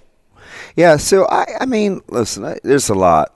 Uh, I think it's kind of multi, it's multi-layered. Number one, um, if the joke isn't, f- so it's it's twofold on this initial point. If the joke's not for us, I'm not, I'm not so sure that if I'm not in that target audience, mm-hmm. I'm not so sure people should be seeking my opinion on it. Right? It was. The the joke about being outdriven and giving a a feminine product to another golfer is not something that that, that I could re- relate to, though I feel like my com my my opinion has value, right? Because it wasn't about me. Like if if you told an off-color race joke or a former athlete joke or you know, a dumb Husker joke or something like that, like I feel like I would be a little bit more credible because I'm not the intended target of of of belittlement of belittling, right? But I do think, Drew Down, I do think there's too much of that. There's too much. There's too much. I'm offended, right? Because at some point, it's like I told you, and I'll be an equal opportunity offender. It's like I told you about two black quarterbacks in the Super Bowl, right? At some point, they're just two quarterbacks playing, and the the, the less you stop talking about the fact that they're people of color, the less, the easier it will be on those to come after. Those that are currently doing, you can just focus on their job. You can acknowledge what it is in the moment without w- without it um, taking away from their own accomplishments as people, because I think people want to be known as people first. That's really that's really the end game. And so if I'm if I'm a female, like if I ask my sister, if I'm like, hey Kim, did that joke offend you? She's going to tell me no, nope, couldn't care less. As will A, a, a, a few women that I know in my sphere of influence, like they couldn't care less. But if it's offensive to some, then I think we have to be able to recognize why, in fact, it is offensive. But what I don't think you can have happen, I don't think you can the same in the same vein want want equal this and same view that and treat us the same this, but then at times have these distinct subtle differences that are just unique to your group. I just don't think you can have I just I don't I don't think you can make the case on the big stage and have it both ways. If you want I mean there's a difference between equity and equality, or, or equity and and and what I would call the opportunity to, like being treated fairly. Like they're they're they're they're two different things, in my opinion. Sometimes we use them interchangeably. So if I'm the gr- if I'm in the group that was the butt of the jokes, I hear this all the time. Not all the time, I don't want to exaggerate. There'll be connotation given to either how people talk or how they dress, and they'll equate it to a specific group. Oh, you know, pants didn't he didn't have his pants pulled up, or he was like mm-hmm. bro this or bro that, right? So bam, right at that moment I have to understand, okay, is is this a shot at me? Is is how personal am I taking this? Is there any degree of truth to what they're saying? And am I just, am I just mad for the sake of being mad? All those things go through my head, right? There's a reason when you go to golf courses that the tees are different. You have you have blacks, you have whites, not blues, people. You, you have blues, yellow, you have and you di- have red. Yeah, you have you have tees where you can tee off from. So I get what the I get what it was. The joke was you, you hit like a girl. Right. right, that's what Tiger was saying, or he was calling him, you know, uh, an expletive word, mm-hmm. right? And you know, whatever it is, jokes like that are made in the I just world. Don't know if I always want to get in the habit of having to defend. However, you know, for me, like, how many things do I say to you off air that I know probably make you comfortable, uncomfortable, I should say, and I'm like, hey, it's okay, right? Like. I plenty I know the things plenty of times. Plenty right? of times. So I was talking to, like you said, the important the important people that you talk about target audience in my life, and it, it was it didn't affect them like it affected certain people. And you know, a, a lot of times we say you hit like a girl, you play ball like a girl, right? That's a famous quote from The Sandlot. Uh, are we really gonna, going to say like that needs to? Be changed now that so so here's the thing when it's was it the action or was how it can I say words? This on the fly so um what was the analogy that I told you in oh comparing to your brother mm-hmm. right I said gosh I said your, your brother seems a little more easygoing and you said well I'm easygoing and I said whoa whoa whoa that's not what I said. I'm comparing the two. I think he's more easygoing. You can be easygoing. I think that's the conversation, that the awkward conversation that people don't want to have when they either compare genders or race or age groups.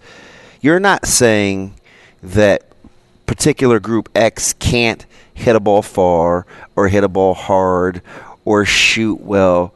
You're comparing it to the next peer group by saying you're not as good as.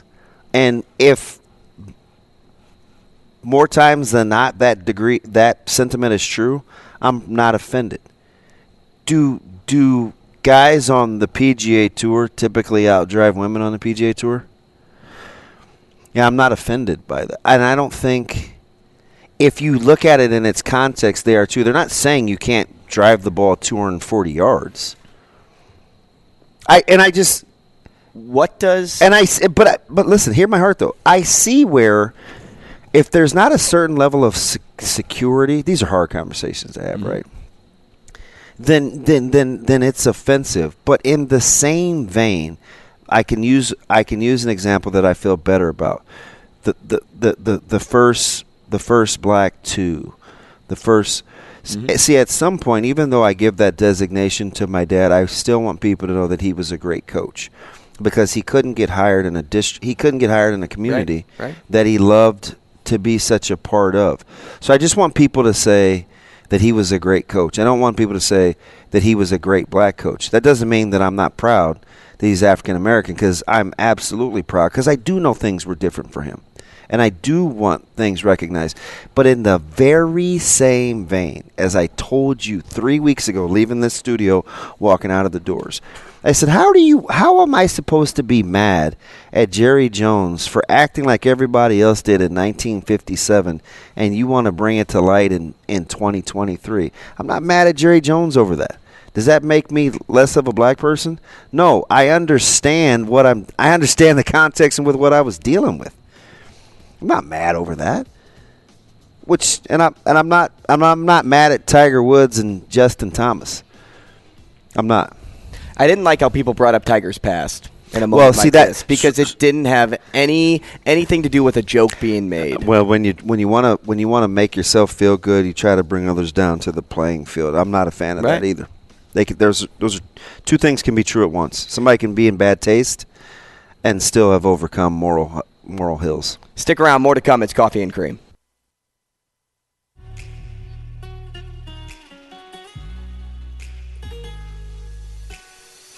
Coffee and Cream with Rogers and Benning on Hail Varsity Radio.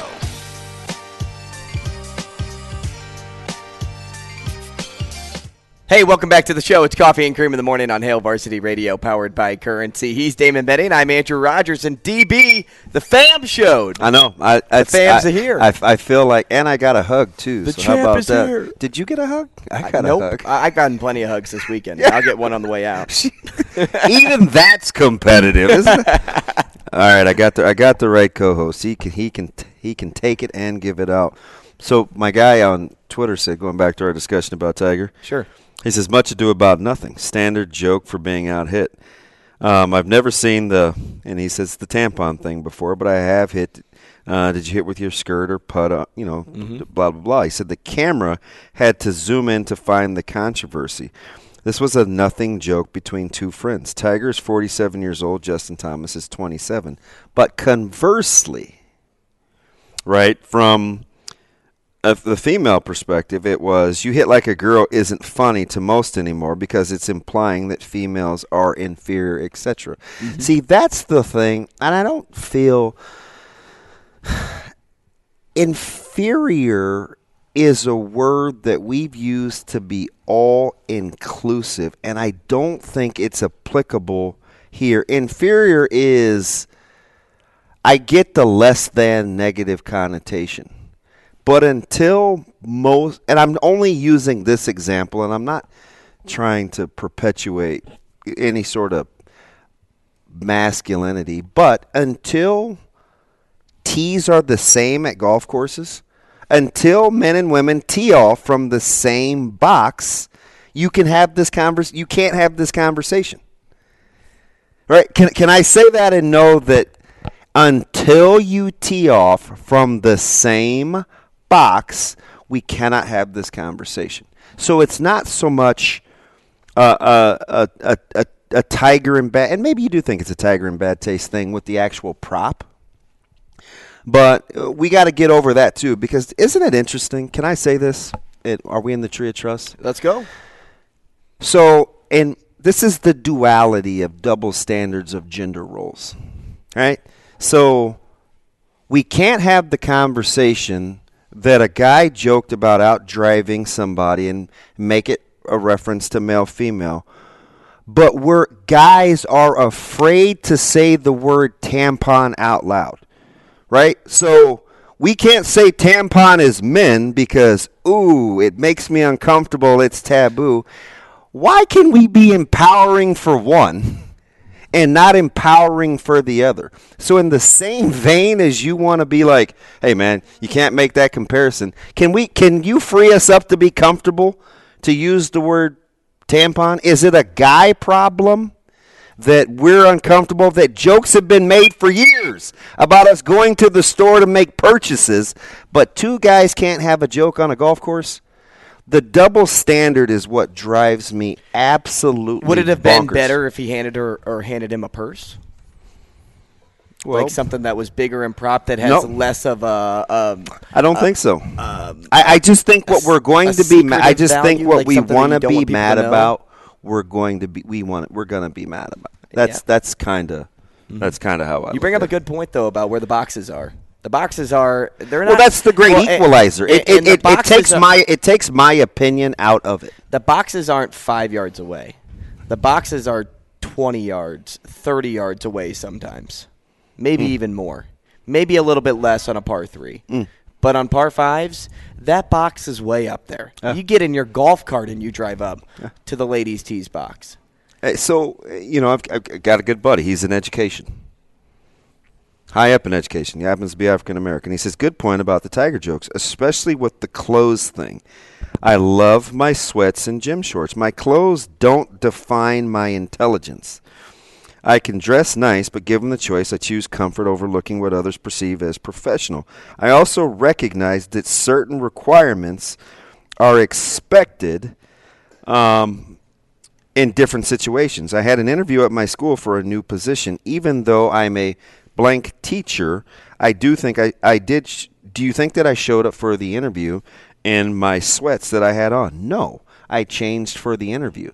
That's why I just think context matters, and we're not we're not willing we're not willing to to to free the masses up, because I think if right. if you really want real learning to occur, then the exchange of the ideas has to mm-hmm. come from both parties. You Tig- can't just be talking to me. Tiger should just know better, though.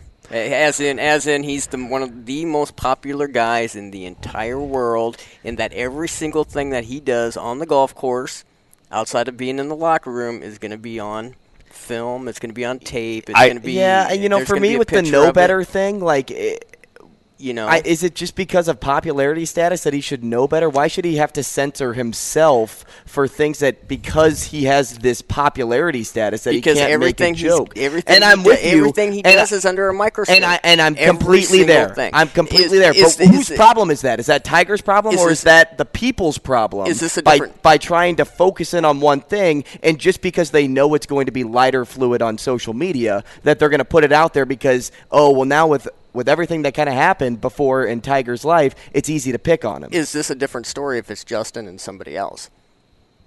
No, I don't think. I don't think it's as different. Maybe the narrative's a little bit different, but the, it the premise get the, it won't get the, the run. I the mean, premise of the run. If you took, if Jon Rahm was in the lead and he did that to Max Homa, right. you know, later on, mm-hmm. I, it would have gotten the same certain response because it, it was the idea behind the gesture. Right, it, it was people commenting about that gesture and the secretive um, of it. I mean, you see him kind of throw it, you know, at the end. Right, yeah. yeah, you know, it it just goes back to you know, it, not all jokes are going to hit well. So, yeah. I, like, I, but I do think we're kind of burying a little bit of that lead, though. Do you feel ba- so when I tell you, when I say to you, I say, "Hey, Drew down." D J. There there are things that I won't do out in public that I will do in the confines of my own home because I don't want to be judged differently. Yeah, sure. Is is that a D B problem? No. So I kind of feel like that's what he's saying about Tiger Woods.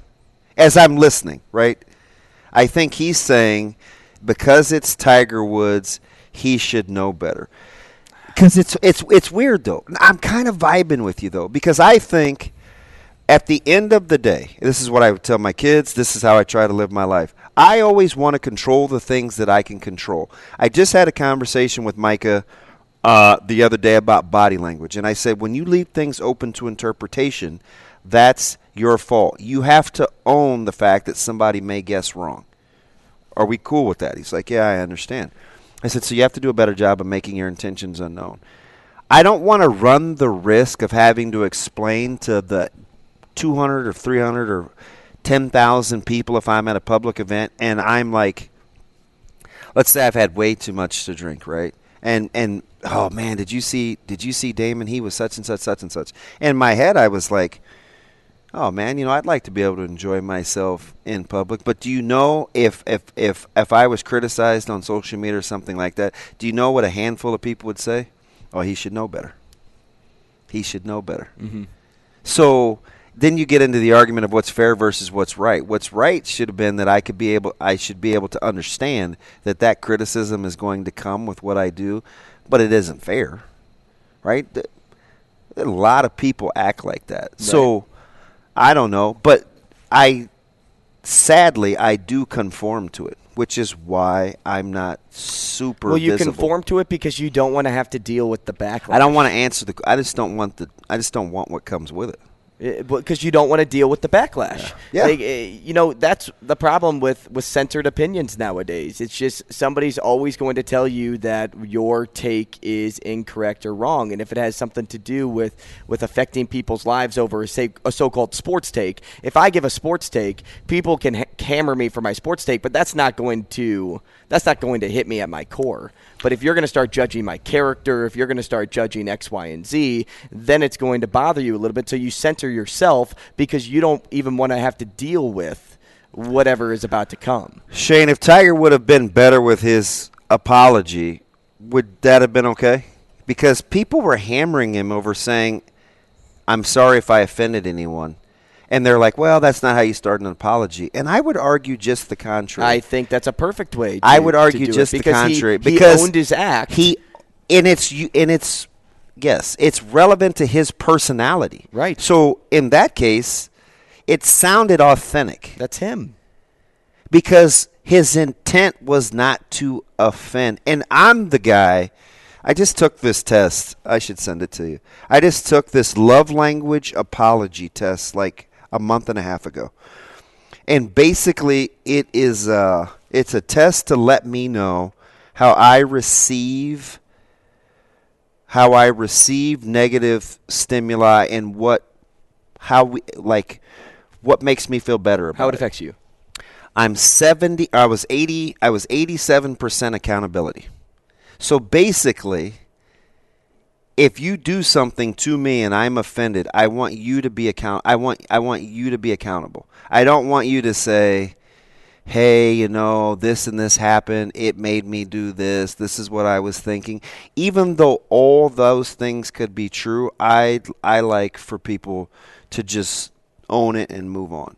Do these guys have like a P R guy like waiting for them? At yeah, the but end? Real time, it's you Tiger, know, I mean, because right? It's real time, right? Would it have been better if Tiger would have just said it out loud? Could have been like th- essentially instead of saying like, "Hey, here you go," subtly, but he screamed it to the masses. Well, it's not like he unwrapped it out of the mm-hmm. box and was like, mm-hmm. you know, he mm-hmm. wasn't Happy Gilmore in it, right? Mm-hmm.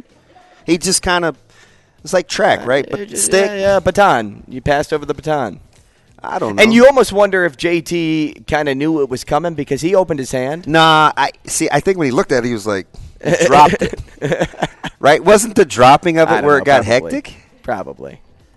I, I don't know. But you're right. Going back to Shane's point, and, and we'll wrap this thing up, everybody has a camera nowadays. You can't get away with anything. I got to read Hockey Dad's tweet when we come back. Hey, uh, more coffee and cream next.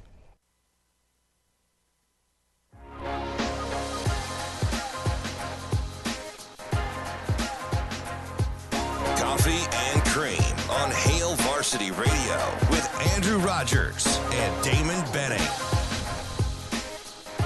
Coffee and cream in the morning on Hail Varsity Radio, powered by Currency, live from the H and H Chevrolet stage at Hail Varsity Club. Top of the hour at nine a.m. here on the show. Damon Benning, Andrew Rogers, happy to have you with us. And uh, let's wrap up our thoughts on our previous two segments, and then we will get to Brady Oltman's uh, here in a few moments. Uh, Brady is Nebraska football and recruiting reporter for Hail Varsity. Football, uh, football, do you want to read your tweet first here, D B, that you teased? Yeah, Jay Rich, Hockey Dad, said the problem is – this is so Jonathan. He said the problem we have is that we have to stop letting a few crybabies ruin it for the other ten thousand that could give two – blanks about it. The Tiger story is pretty dumb. On uh, on Christine Brennan, she, you know, seemed she's the only one that seemed to give a damn. T W shouldn't have to apologize for anything. I mean, and I get it, right? There's those strong, polarizing opinions. There's people on both sides. But to Shane's point, when you're the P R machine known as Tiger Woods, I think you do have – I hate to say it. But I think you do have to handle your business differently.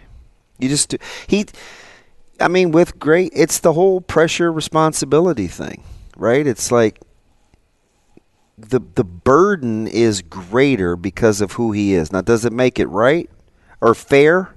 No. But I didn't think he get, thought he was going to get that pushback either. But again, at the end of the day, I, I think it's you, you cannot debate the point.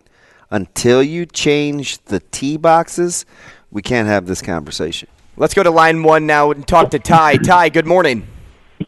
Good morning. Ty, how are you? Good, man. What's going on? Nothing. Nothing. Who, who is? Who am I talking to? This is Andrew and D B. This, this is Damon. Oh, hey, Damon. Hey. I heard you guys talking about Tiger, and I listen to you guys every morning as I go to work. And uh, you're talking about Tiger. Tiger plays a joke. You know, I I grew up in a time when Lee Trevino was the greatest jokester in the world, and you know, never never got any flashback. I don't know what your thoughts about that are, if if you even know that. Yeah. Yeah, I mean, so here's the thing. Let me ask you something, Ty. Should should yeah. should a different time period, since we've kind of grown and evolved a little bit, do different time periods mm-hmm. call for different handlings of situations, or because we did it in the seventies and eighties, we should be cool in twenty twenty-three? Nah, I think if it's clean, we can still do it. Okay. All right. For, I would say that. Yeah. I would say that. Hey, you can listen to Lee Trevino today. Yeah. Yeah, he's, he's pretty. He's, I think it's a combination of both. He's pretty old school, I, I, I, and I appreciate I agree the with call, Ty's Ty. call there. Thanks, Ty. Uh, I agree with him when he says if it's if it's clean, go for it. But it, you know, there, there's a reason why certain things in history aren't being done today, or, well, or we, we follow we t- along in suit today. Uh, you know, in our many sports shows that we have, remember the whole television stretch we went through. If this show could be on television, I think we agreed that you couldn't even have a show like Friends mm-hmm. on television in twenty twenty-three. And that wasn't that long ago, so I don't know. I mean, maybe it's maybe it's an us problem. Maybe it's a, maybe it's a combination of somewhere between where Ty is with it and where Jay Rich is, where because right. you know I, I, I don't think Jonathan's being a caveman either, but uh, I I do think that the double standard thing sometimes it's good when we when we want to debate the point, but then when we separate the two, it's hey, we want to be equal and and treat us the same. So I think. At, at some point, that's just my narrative for the whole black quarterback thing. At some point, I just want to be a quarterback, right? And the more that I can just be a quarterback, the more you're going to give me opportunities, and I won't have to have the Lamar Jackson draft report, right? I don't have to have the discussion of whether Lamar Jackson should get a long-term deal. Because do you know deep down what we still talk about? In the back of our minds, we still refer – Lamar Jackson is still a black Mm-hmm. quarterback. If he was Josh Allen and he threw the ball the way that he did, we don't compare Josh Allen's athleticism to Lamar Jackson's, even though size-wise they're very comparable. So until we get over that stigma, even if it's in our subconscious, we can't have real conversations. All right, let's move tampon uh, over to uh, Brady Oltman's.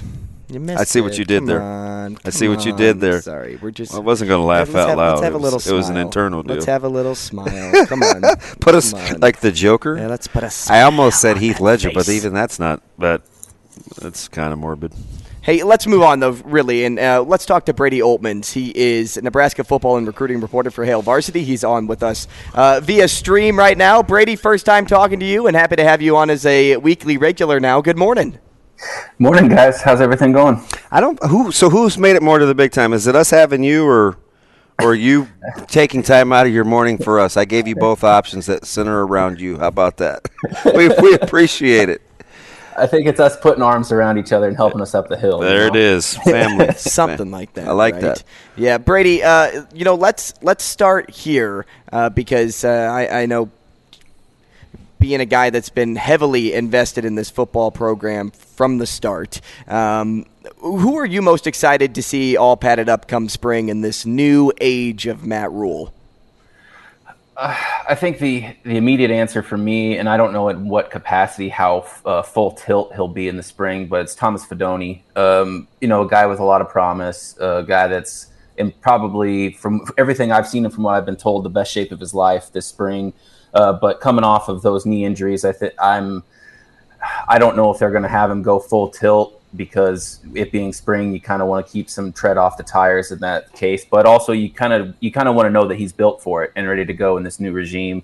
And tight end is a position that uh, there it's a position of need. Somebody needs to step up, and it's one that I think in Marcus Satterfield's offense they utilize a little bit more than Matt Rule typically has um, at Temple and Baylor. So I, I think he's the one. He's the he's the first one that comes to my mind when I think of who needs to to make a big spring. So if you're looking at Nebraska's, uh, let's just stay right with tight end because it, it kills a couple birds with one stone with your uh, kind of what you do in covering recruiting. When you take a look at Nebraska's scholarship distribution chart, and uh, and I'm not sure uh, what we're going to get from from Chris Hickman. So the time being, I'll leave him out. But you got Smith Flores, you got Androff, you got Tagaloa, you got Carney, Fedoni, Rollins, Gilbert. The room kind of got full in the offseason, but how do you pit that against the prowess of, of, of Carter Nelson, the national recruiting scope? You have to go back and still be able to watch tape and pit it against the offers and whatever side you come out on of that, you still have the top-ranked player in the state. Does that matter for you in terms of how you look at Nebraska's tight end room based on what could potentially be down the pipeline? Um, it's interesting to think about because I think he's he's an incredible athlete, and you really don't want to kind of stockpile guys, you know, and backload them, because I think that that is an easy way to get them to go in the transfer portal. Hypothetically, you know, you got star guys sitting on the bench, but uh, I think it's worth noting that with with this Matt Rule coaching staff and what they like to do, and they've said before, is getting good athletes in. They're not going to ever shy away and not get an athlete, and that's what Carter Nelson is. I mean, he can he can throw it decently enough. Um, he can run it real hard. He can hit real hard, and he can catch, and he can block. I mean, he can he can really do it all. And at eight man, you have to. So I think that he's a guy that you can bring in, and if he's a you know a D one big time Big Ten tight end, you can have him there, or you can move him over to edge. You can move him over wherever he fits best, and wherever this coaching staff can see him fitting best. And you know, if he's good enough for Notre Dame to fly in and look at him, and then when Tommy Rees gets the job at Alabama, he calls up Nick Saban, and Nick Saban's looking at Ainsworth tape and offering him a scholarship, then I think that he's the kind of guy, regardless of what your scholarship chart looks like, you can't let him leave the state borders, really. You know, Rule doesn't talk about individual players all too much just yet, unless he's asked. Um, but one he really likes on the offensive side of the ball is Gabe Irvin. And, you know, that running back room is, is heavily populated. And based off last season, thoughts room. would probably be Anthony Grant and then Ramir Johnson and all the way down the list. But then when you hear the name Gabe Irvin, you're like, oh, you know, that guy that was a true freshman that started is, you know, beginning to resurface in conversation. You know, the way that Rule talks about this running back in particular, what do you expect his role to look like next season? Uh, pure competition right off the bat. I mean, Matt Rule and uh, running backs coach E J Barthel have both, they are relentless in looking at film. I mean, E J, even in his introductory presser, was, you know, citing Emmett Johnson, and he didn't really play that much in the fall, but he was talking about spring tape. And now that you get a couple weeks removed from that, they're able to look at a little bit more game tape or a little bit more practice tape. And I can tell you they're pouring over that tape and really looking at the finite, you know, little details of everything. And running back is a position that they pay a lot of attention to. Mm-hmm. Um, Anthony Grant's a guy that's, he's going to jump off the page real quick because of what he did. I mean, shoot, you got a guy that almost eclipsed one thousand yards, and he was held under forty yards rushing in four games last year. You know, like, that's a beast. But Emmett Johnson stands out. You've got A J Allen is great. Gabe Irvin Junior is is a guy that has a high ceiling. It's it's really going to be about competition and pushing each other. And I don't know, maybe one enters the portal if he thinks he can get a starting job in the fall, you know, after spring ball, maybe maybe not. But it's that competition's built for long-term success and development. And I think that that's what they're hoping for. And maybe Gabe gets a couple more carries in the fall um, in order to ensure that he he sees his vision in Nebraska football and sticks around. But I think he's a guy that the coaching staff really believes in and, and has a high ceiling for. Brady, let me ask you something. In terms of expectation level, so maybe not the most talented, um, who, what position group for you has the most upside relative to the performance from a year ago? Well, that's a tough one because my immediate thought was linebacker, but between us, I thought linebackers played pretty well last year. Um, they had a good stretch the back half of the season. I would agree. Um, I think the, the interesting, the one that pops out to me right now is edge rusher. Uh, that's not to say, you know, Garrett Nelson, Caleb Tanner, and those guys didn't play well last year, but in in Tony White's aggressive three three five and what he likes to do, it's all about creating matchups and, and moving guys around. And they've got really good athletes at uh, outside linebacker or edge. You know, they'll probably mix and match them in the spring to see, you know, what fits best. But you've got guys that are, uh, if they see a weak tackler, a guy that they have an athletic advantage of, they'll attack it and go after it. But on the opposite side, you'll have, you know, an inside linebacker or and that opposite outside linebacker mesh and move into a strong side or something to create mix matches in order to, you know, compound at the line of scrimmage. And I think you have to have great edge rushers to do that. And Nebraska's got dynamic game ball hawk, aggressive, tough edge rushers now that are extremely athletic and able to, you know, to keep the edge too. So I think that's a position that I'm really excited about um, and, and curious about to see, because that could really be the kind of, you know, page turning position for this defense. You know, it's interesting that you bring that up, and I know there's a lot of M J Sherman buzz and things like that, but two guys in particular, one Coach Rule brought up and Blaze Gunnarsson. You got Maverick Noonan in the fold, who I think is a guy you also don't have to babysit. I don't know if he's ready this year, but the other guy opposite, I'm a big Jamari Butler guy. And I, for whatever the reason, Brady, he flies under the radar, but I'm telling you, he's way good. Yeah. Yeah, and when he and he got good special team snaps last year, and I know that this, this coaching staff loves a guy who will step up and volunteer on special teams. You know, I think Jamar's a guy who entered the, the portal very briefly, but I think once he saw they announced Tony White, and once he saw, okay, I'm going to do what in this defense, he kind of thought, you know, maybe Nebraska is the place for me, and I think he's he's bought into it. I think uh, I'm still curious to see who exactly coaches the edges. They last thing I knew, they still haven't really decided if that's going to be, you know, Dvorak's linebackers group, or if Terrence Knighton is going to take over that edge rushing position, uh, or if he's going to stick strictly to interior defensive line. But I mean, he's a guy that's, he's just as athletic as you need him to be. He's got a motor to him. He's, you, you, you'd want to see him a little bit more like starter style, big time snap experience to really, you know, before you're, you know, singing, singing the gospel mm-hmm. for him. But he's a guy I think who could definitely step up and become that next big edge rusher for Nebraska.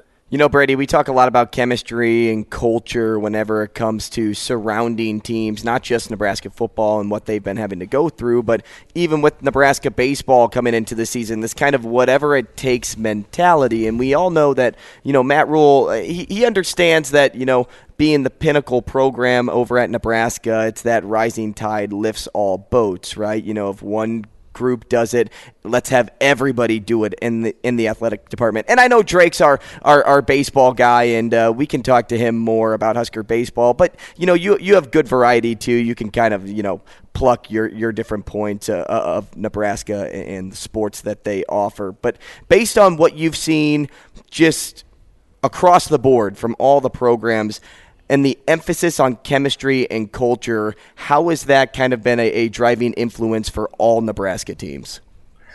Well, it's it's interesting because I think that's something that Trev believes in strongly, and it's something that now in his time as athletic director, he's he's able to he, he wants it to feel really communal. I mean, it's not only Good word. Se- separated by team, but it is an entire, you know, athletics family. You see that with Matt Rule and his coaching staff and players going to gymnastics meets, wrestling meets, um, going all over. And, and I know Matt Rule was, that was, he said that like playing in the pros, you don't have these other sports to go to. And then you even think about uh, the men's basketball team and the struggles that they had. And now they're banding together. And like Fred Hoiberg said, it's not about what could have been, it's what can still be. You know, making the most of the situation you have. Um, with and with Will Bolton, this this Husker baseball team, I mean, San Diego's tough. That's a perennially a pretty good team, but you're not hitting that well with, with guys on and runners in scoring position. It's change approaches the, at the plate, um, just doing little tweaks and things to, especially a younger lineup and a, a team that's having to rely upon more on younger guys, at least to start the season. I mean, those are things that those are things you can tweak, and that those are things that along the season, not only with coaching, but as you blend guys together and get that camaraderie and you get that that sort of fellowship on on each individual team, and then within the athletic department. I mean, that's those are the things that kind of tend to work themselves out. Brady, when you're looking at, it's interesting kind of that perspective and the whole communal thing. When you look at whether it's volleyball or wrestling or softball or women's basketball, men's basketball, whatever, what do you think is, and I know football's the easy answer, I'm trying to figure out how to word this. What do you think's the the in this last current sports cycle, who will be the biggest victim of perce- preseason perception versus reality of the season? Um, As you give me the wry smile. This this might be kind of a, a weird kind of cop-out because I'd like to cover them in the fall too, but the women's soccer team, I mean, that Coach Walker soccer team, I mean, they were they were picked to finish, you know, among the last group of the conference. I mean, they were almost cellar dwellers preseason because they had lost so much, and they were mostly sophomores playing. But they finished probably one win away from the N C double A tournament mm-hmm. this last year, and they pushed Michigan State in that Big Ten semifinal over in Columbus. And you, you know, John Walker did a great job with those, with with all of those players, and with the support staff around them that just said, you know, don't let the outside forces dictate what you are. This is your team. You define your season, and you define what you're going to be. And I think he he mentioned that to them after they played at Saint Louis and they had that big loss. And at the time, Saint Louis was the top twenty team. and Nebraska comes back and they fight N C State, they fight U S C, and then they have that strong stretch over the Big Ten season. I think that's that's the one that jumps out to me when you think of like preseason conception and expectations, and then the team just ends up surpassing them in the end. Brady, you're the man, dude. We appreciate your time this morning. Thanks so much, and uh, we will talk again next week. Appreciate you guys. Thanks, Brady. That is Brady Oltman, Nebraska football recruiting reporter for Hail Varsity. I'll, I'll always take the Nebraska soccer reference. It's great. Yeah, I'm, yeah, well, I'm, and, I'm, I'm, I'm a big John Walker fan. Well, it just Kingston's shows, finest. Like I said, it shows kind of his spread. He he is a real charcuterie board when it comes to covering Nebraska, because he got into women's soccer. We obviously got deep into football, and he can talk baseball, which is what I want to do right now before we break this thing off, because uh, with Nebraska – and after talking to Will Bolt, what was it, last week, two weeks Tuesday. ago? Tuesday. So last Tuesday week or Wednesday, we, yeah. we talked to Will Bolt, and, uh, you know, the numbers were always something that stuck out to me. You know, the turnover rate, like why is it that, you know, there's so much addition, addition, addition, and, and there's not really a solid so-called foundation.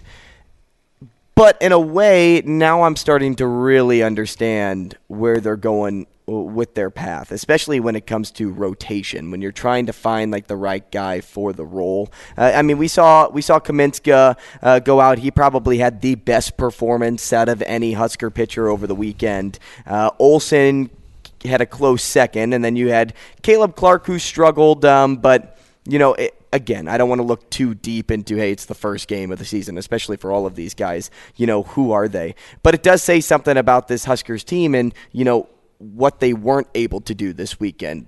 Bolt wants resiliency. He wants a strong culture. He wants to, you know, stay connected in, in all forms, and they just weren't able to do that, and it especially showed on Sunday. Well, I think when you're taking a look at what Nebraska's got to do, I think the offensive, the lack of the offensive punch, um, you thought you were going to snap out of it on yesterday, because I think they scored in the first four innings, and you get the big lead, and you mentioned Clarkie in terms of what happened to him on the bump. But I think six runs in the first two games left Nebraska feeling a little uneasy, because you didn't want the ghost of yesteryear to start to creep up and their inability to hit with guys in scoring position. You're like, oh, boy, here we go again. But it's so early, you know, and it, and it's baseball. And so you don't you don't really want to – Uh, kind of, kind of lock those guys into that in terms of how they're going to play, and they tried to shuffle the lineup mm-hmm. a little bit uh, yesterday, especially in the in the bottom third. But um, I think you know they've got to they've got to find a way to not fall into that rut with with guys in scoring position this early in the season, because I don't think it would take much for them to fall into checking the rearview mirror, even though they have had quite a bit of roster turnover. Hitting with guys in scoring position last year was a bugaboo for them, too. It was. It absolutely was. And how about the impact of the freshman right away, who's currently leading the team in, in average and a lot of hitting categories across the board, Dylan Carey. Yeah. And, you know, something I think about a lot whenever you make that transition from high school to college is, will it work right away? And – And I think him for hitting him, in the bottom third of that lineup, I think is a good place for him yeah, right now. Yeah, but he now. looked comfortable yeah, he does. at the plate, right? Yeah, yeah, sweet swinging. Sweet swinging. Yeah, uh, today it'll be big. It, it'll be a big game. And, you know, a four-game series against San Diego, who Brady did say is a very good team. Um, aside from that, you look at what Creighton did, and I know we kind of touched on a lot of these things at the start of the show, but we wanted to make sure we could hit on baseball because there was so much other stuff that we, was going on. We didn't even hit on Creighton basketball uh, today, uh, but there is something I want to bring up with you tomorrow about that, because I think you'll find it the pretty Jays? Yeah, with the Jays. I think yeah. you'll find it pretty interesting as we uh, prep the, the, for the, the Marquette game. The, the Yeah, biggest game of the season. Right. Uh, for them. I don't think that's hyperbole. And, right. And after they win it tomorrow night, it'll put them – squarely in position to be on that four line to start the tournament in in, in March, because that is my prediction sure mm-hmm. to go wrong, is that they will be a four line, a four seed as they head in to the March big tournament. But with Creighton in particular, I think something that we knew going into this season was pitching And uh, oh, you're talking about baseball. Baseball, yeah, yeah. I'm sorry, Marquette. Uh, the Marquette thing screwed me. Right, yeah. So I got off the beaten path. We're back on the road, D B. We're back. Well, you just said Marquette. We're driving. We're driving. You're in the passenger seat. I'm apparently in England, uh, but we're driving. And uh, you know, based on talking to Service last week, pitching seemed to work again yeah. for this Creighton team. Okay. I, I think that's going to be their bread and butter this year. And McNeese, those two out of three. That's that's they're the only uh, local team of the three that. They got in the win column, right. So good on them. And I'm sure Omaha wants to forget. yeah. Right. Uh, hey, tough stretch. You want to grab uh, quickly Cody? Quickly here, let's hit Cody before we we're get talking to wrestling yeah. uh, next. So, Cody, uh, welcome in. How, how, ah, we got to go to break? Oh. Cody, we're going to.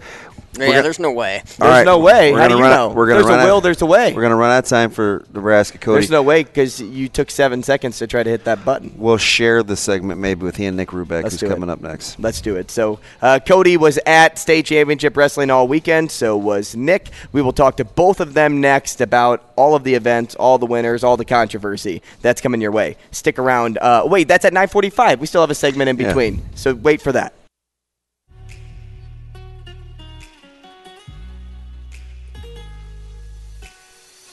Coffee and Cream with Rogers and Benning on Hail Varsity Radio. Speaking of coffee and cream, I am drinking the official coffee of Coffee and Cream, courtesy of The Beanery.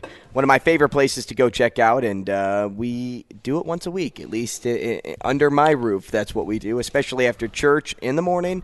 It's like, hey, you know, what are we going to do? Uh, had for, had, for had the apple maybe? smoothie yesterday. Oh, yeah? Yeah, Caleb had the uh, berry. Actually, he had to split it with Zoe. How are the smoothies there? It was fantastic. The apple was real apple. Yeah, it's legit. Opposed to your green apple Jolly Ranchers? No, you know, sometimes sometimes apple fools you. You know, it's like – and it was green, too. So I, I had a certain – you ever look at something and – because it looks a certain way and you expect it to taste a certain way. See, I want it. Once I saw green, I'm like, this better be apple. They're locally owned and operated. They roast their own coffee, make their own smoothies, apparently, and now they need to change their slogan to serving people coffee and smoothies. Smoothie. Because that's what D B likes to yeah. get over at uh, The Beanery. Uh, we appreciate them being the official coffee of Coffee and Cream. Let's go to the phone. Cody is on line one here to talk state wrestling. Cody, what's up, man? What's going on, guys? How are you? Commander Cody, that was a fantastic job by uh, your organization covering the state tournament, man. That was uh, – Yeah, any wrestle killed it. Golly. I, yeah, it was, you know what my favorite was? was? I loved the little blurbs okay. of the match highlights with the results. Like, uh, that was fantastic. Yeah, yeah there was. So much action going on this weekend, and start off with Andrew. It was nice to meet you Thursday. Yeah, great Montana hat. Uh, oh, thank you. Always got to represent the group. Uh, Damon, do you know Eric Vargas, Westside graduate, coaches wrestling down at Central Missouri? Now? Yes, I know of him. How much? Oh, guys, how much does Andrew look like him? Hey, I thought that's what yeah, you, you know what? You're right. Name for me uh, again Vargas. One more time. Central Missouri State Wrestling. Eric Vargas. Yep. Yeah, it's right, kind go. kind of a kind of a doppelganger. Uh, so be, best. Uh, I know he's a good-looking dude. Of course. What? That's that irrational sense of confidence. Hey, Cody. So what was? Yeah. Did you get caught up in the moment of Kale's match? Was that the greatest high school wrestling match that you thought you'd seen? Um, it's up there. I mean, off the top of my head right now, I'd have to go back and look. There's, I mean, I still. I know no one talked. The Haberman Genito match in the finals last year was outstanding. Yeah, um, Kale's match. I mean, I would. Henry Riley and Mikey Myers had a heck of a match this weekend. Myers, I'm I'm pretty proud of. I'm pretty proud of Eminem. Yeah, but I mean, Kale's match was absolutely incredible. I think the the hardest part that people don't realize is how close Kale and John are. John lives with Cale in the summer to train with him. The O'Neill kid, John Alden. That's how I felt about Barber losing two one in the, you know, because they're they're really good friends too. That was yeah. hard, that was that was a hard okay. match for me to watch for her. Yeah, and so I mean, you have that aspect of it, and you have think Kale's an incredible wrestler, but so is John. I mean, it's not like this kid came out of left field. John Alden was a finalist last year. He's an incredible wrestler, and they just put on a high-level wrestling match. So I thought it was good. I'm not going to go into any details about some of the outside stuff in that match. But it was a very, um, it's a very explosive weekend for parents and coaches. Yeah, and uh, Omaha World Herald writers. So, uh, Cody, are you? And we didn't get into that. We were yeah. going to. Do you make a distinction with individual sports? Because I thought it was weird that the analogies were made to team sports. And I know wrestling's a team sport. I get it, right? You score. You're there yeah. as a team. No, I, I know what you're saying. So I never. If Ron Higgins says something, that's like the Bible. I mean, that guy knows more. It does more for N S A than any person I've ever been around. So if that, you know, if he doesn't want that happening, I get it. Now, the, the wrestling, you know, fan side of me, I love that stuff. Um, I know that that was targeted towards some certain celebrations in twenty twenty-two that went completely overboard. But, I mean, some of my favorite highlights of when I was in high school, I mean, you remember Sim Bribiaseka? No. From Boys Town, wrestled at U N O. I don't um, actually. Which I mean, is he was doing backflips. He was doing backflips off the top of the podium. I mean, you remember Jesus Maganda did that little side flip when he won it for Skyler. Uh, I think Alex I Brid- Alex Brid- Alex Bridgeford got one in.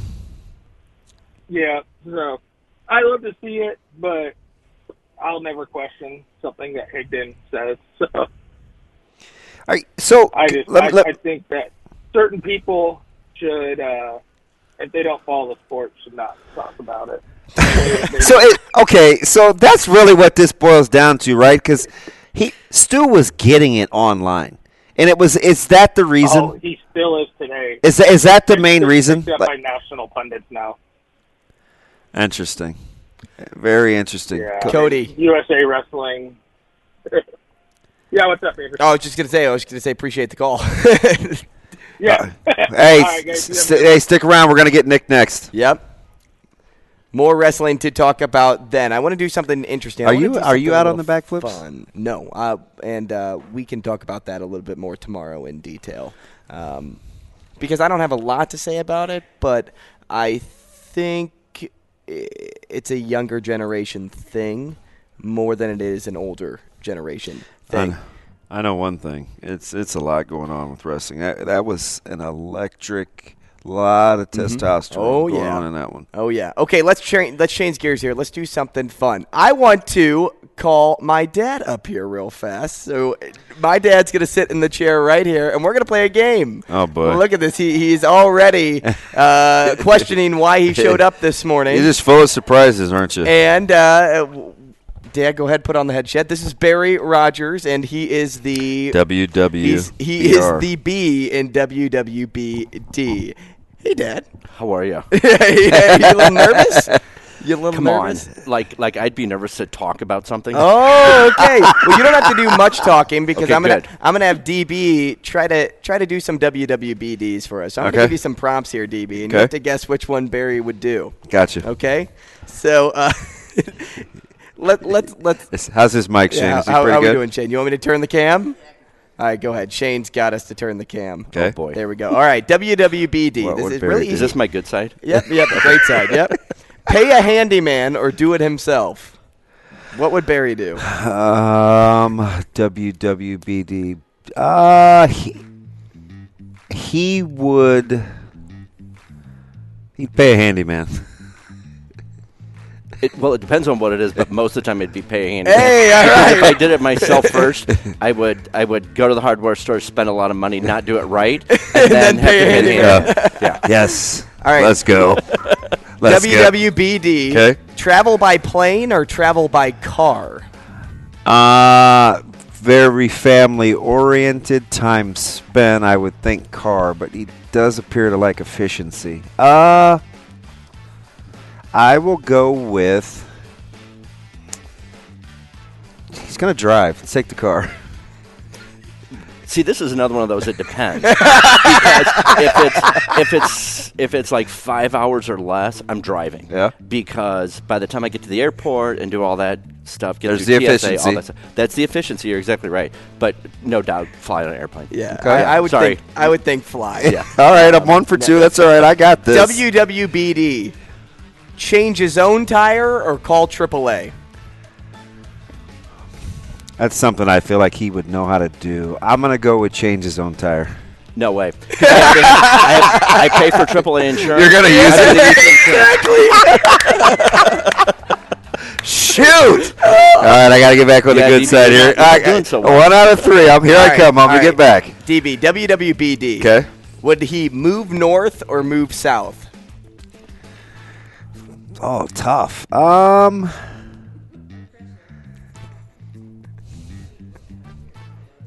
Uh, I'm going to go with move south.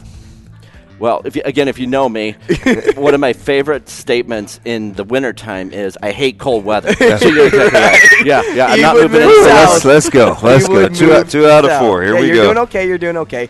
W W B D, would he rather putz around in the garage or read a book? Uh, appears to be a bright guy. I'm going to go with reading a book. Putts in the garage. Putts! Look, Ash is killing me. Uh, all right, let's do one more. Let's do one more. Right, I'm just trying to get back to five hundred. Right. W W B D, just like Nebraska basketball here. Here we go. Drive the boat or relax in the water? You kind of describe him as having control freak tendencies, but he appears to be fairly, fairly laid back. Uh, relax. See, if I'm on the boat, I'm driving the boat. yeah, yeah. You're exactly right, D B. I am a control freak when it comes to that, and nobody can drive the boat like, like, like I can. So, that's that's right. Where you get your irrational confidence from, right? Thanks, Dad. Love you. Thanks for playing. We are talking wrestling next.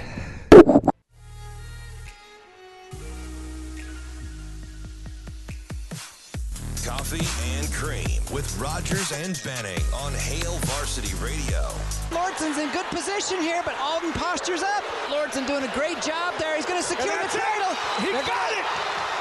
What a finish. Wow, Kale Lawrence, a four-time state champion in a remarkable finish. In Nebraska high school wrestling history, to become a four-time state champion. Yeah, that is Larry Putney blown away by what was going on. The wow uh, and a great finish. You're looking for a great finish on a vehicle. Uh, how about Dingman's? Really good at what they do. The customer service is the thing that I'm most impressed with. Busy time going out there with people in the service industry. You're looking for a peace of mind and know that people have your best interests at heart. Make sure you go to Dingman's. twenty-five years locally owned and operated. You don't do something as long as they have in the community without being pretty good at what they do. That is Dingman's. Four great locations. Uh, the Collision Center, they can work on just about anything. I saw walk-ins for a car that was overheating, and I saw somebody that actually needed a fender bender. So their versatility, much like Lordson's wrestling game, has got a ton of options. How unbelievable um, for, on both fronts, car front and uh, over at the C H I over the weekend, which is funny because um, when I made my little tripping hazard video that I sent to you, I was at C H I. Yeah, what was like? What was going on with you jumping over? Magic trick, like hiding from Molly. What was the dog doing? Were you playing tag? Because when you just jumped over the couch, I was those magic tricks where you like throw the blanket in the air and then you disappear, and the dog's like, "Where did you go?" So I ran around and then I tried to hide on the couch because she hardly. You just went airborne. Mm-hmm. Well, and then I tripped over somebody's slipper that's sitting in front of me, and then my my caring and observant father goes and checks my location when my brother's coming into town and goes, "Did he? Is he at the hospital?" Because yeah. I'm at C H I. I was like, and he thought I was at the hospital from uh, from my little accident. You flew over the couch. I did. Though. I did. Yeah, it did not look graceful either. That's all right. I just like the fact the dog was losing her mind. She loves it. She loves playing tag. Losing her mind. Shane, uh, we is Nick coming in on the stream? He's or the right phone? Here. We oh, got we him got right it? Now. Nick Rubeck, wrestling writer for the Omaha World Herald. Nick, good morning, man. Morning, fellas. How are you? Good, man. It, few few people do this as well as as, as you do. It's Is this like your Super Bowl? Because it's like, I, I, you know, I, man, it's become a spectacle, hasn't it? It really has, um, in in a good way. A four-day Super Bowl. So, so, Nick, let me ask you something right out of the gates, because I'm I'm kind of yeah. blown away by this, and and I know we were just joking with the W W B D with with uh, Andrew's dad. What would Barry do? But I'm always I always think about my dad during this time, like especially as I'm watching the evolution of wrestling, and you've covered this deal. And you get the long, lanky, explosive guys like Ziola. You get the compact guys. Uh, you get the guys with, like, no bones. You're getting the, the great advancement in the women's game. What's your level of surprise that the athleticism and explosiveness is what it is in twenty twenty-three compared to when we first started covering the sport? Yeah, it's a great point. And, and one I actually hadn't taken a ton of time this weekend to think about, but I, I think now that you say it, I, I think like a lot of things, that's kind of a trickle down from the college game. Um, you know, you get those guys that that flexibility is is almost as important as their strength, you know, at the college game, and and when that starts trickling down, and that's one of the one of the awesome things about wrestling is that you can do it any any different way. I mean, one of the One of the things I point to is that that, that girls two hundred um, bracket where uh, McKenna Schramm is probably a no joke a foot shorter than Claire Pash, yep. um, and and you know uses her leverage, and um, if you just looked at those two side by side, you might be like, oh yeah, the the, the girl with the, the foot height advantage is probably the one that's uh, that's won all these matches, and she actually hasn't. So. Um, it, I, I think that's a really great point, though, Damon, that that the athleticism is becoming more important than just brute force. I think it, it I think it was the quarters. I'll go back to using Ziola again because he's long and he's lean, and and I think he ended up winning. It's double digits. I think it was fourteen, fifteen five, something, fourteen five, something yep. like that. Okay. And, yep. Yeah, and so he, you know, you got that long. He gives up his leg. It was try to get a single, and I'm watching it in consecutive moves. It was he went from the splits where he had kind of his shoelace in front of his face, avoiding the the, the potential for the double. Then it goes to the mat, and he's like, it looked like a chicken wing, how you would fold a wing. And I'm just thinking to myself, the body. And that kind of frame, it historically would be in trouble. He fought yeah. it off, no problem, with his yeah. balance and, and flexibility. I'm like, that's it's like contortion. It, it it's just so strange to see people so explosive from awkward, awkward body positions. And and that's one of the things that you know when I talk to the the coaches of these high end guys, the Joel Adams, the Kale Lawrence, and you know. That kind of stuff all just comes with Matt Miles. I mean, that is, I've been in this position four hundred times before, mm. and I know what to do. I, I don't panic when I, I'm at a disadvantage. I know what I can do to put this back in, in my side. So, um, and, and Ziola is one hundred percent in that category. I mean, to be truthful, there might not be a guy at the state tournament that had more off-season matches than he. I mean, that guy. He he's, yeah, he's traveling. Yeah, um, he's stuck. Getting all those. So yeah. So yeah, that it it sounds simple to call it experience, but but in reality, a lot of that is experience. Just putting themselves in those positions so many times and really knowing how to get out of them. You know, Nick, the, the growth of wrestling across the state is amazing. Not just with athletes, yeah. but fans. I mean, wrestling yeah. fans brought the energy oh, at man. C H I yeah. over the weekend. What do you make of the sellout crowds on, on Friday and Saturday? Do you give it a bow or a backflip? Childish. I, uh, I yeah, I'm gonna I'm gonna bow. I'm gonna give a bow on that one. Uh, no, I think wrestling fans d- definitely deserve um, credit. They um, they show up and they they root, man. They it, it, Friday night. Is, for my money, the, the best night on the high school calendar. Um, I mean, there's just so much juice and and so much emotion. You know, there's a reason they call that the heartbreak round. Mm-hmm. You got guys in the middle that are either realizing a dream to wrestle in the finals, or they're disappointed that they're not. And then you got guys on the outside that are either getting a medal or they're not getting a medal. And, you know, you put all that emotion with five different classes from every corner of this state, and and it, it's palpable, man. You can feel that in there. So a lot of a lot of positives, I think, for businesses pre-pandemic or post-pandemic, you know, whether it's office space or how to work from home, efficiency. Mm-hmm. Apparently for N S A A and wrestling, it was how to schedule classes. Are you one of those? Are you kind of old school in terms of everybody in the same building? Do you on same days, same times? Do you want girls to have separate times from the guy, the, the boys? Like, yeah. How are you kind of yeah. looking at the format if you're going to tweak something that's already really good? Sure. Um, to be quite honest, and, and you know, we, Nebraska's lucky. Nebraska might have the best guy uh, in charge of yeah, wrestling in the entire country, and Ron Higdon. Um, so I I certainly won't speak for what he would is going to do. I, it, for my money, I would give girls. I would do this exact same thing for one more year, and I would evaluate where we're at in in November, see where our numbers go. Um, it, the the problem is is I, I I don't I don't foresee it becoming a four day tournament at C H I. Um, mm.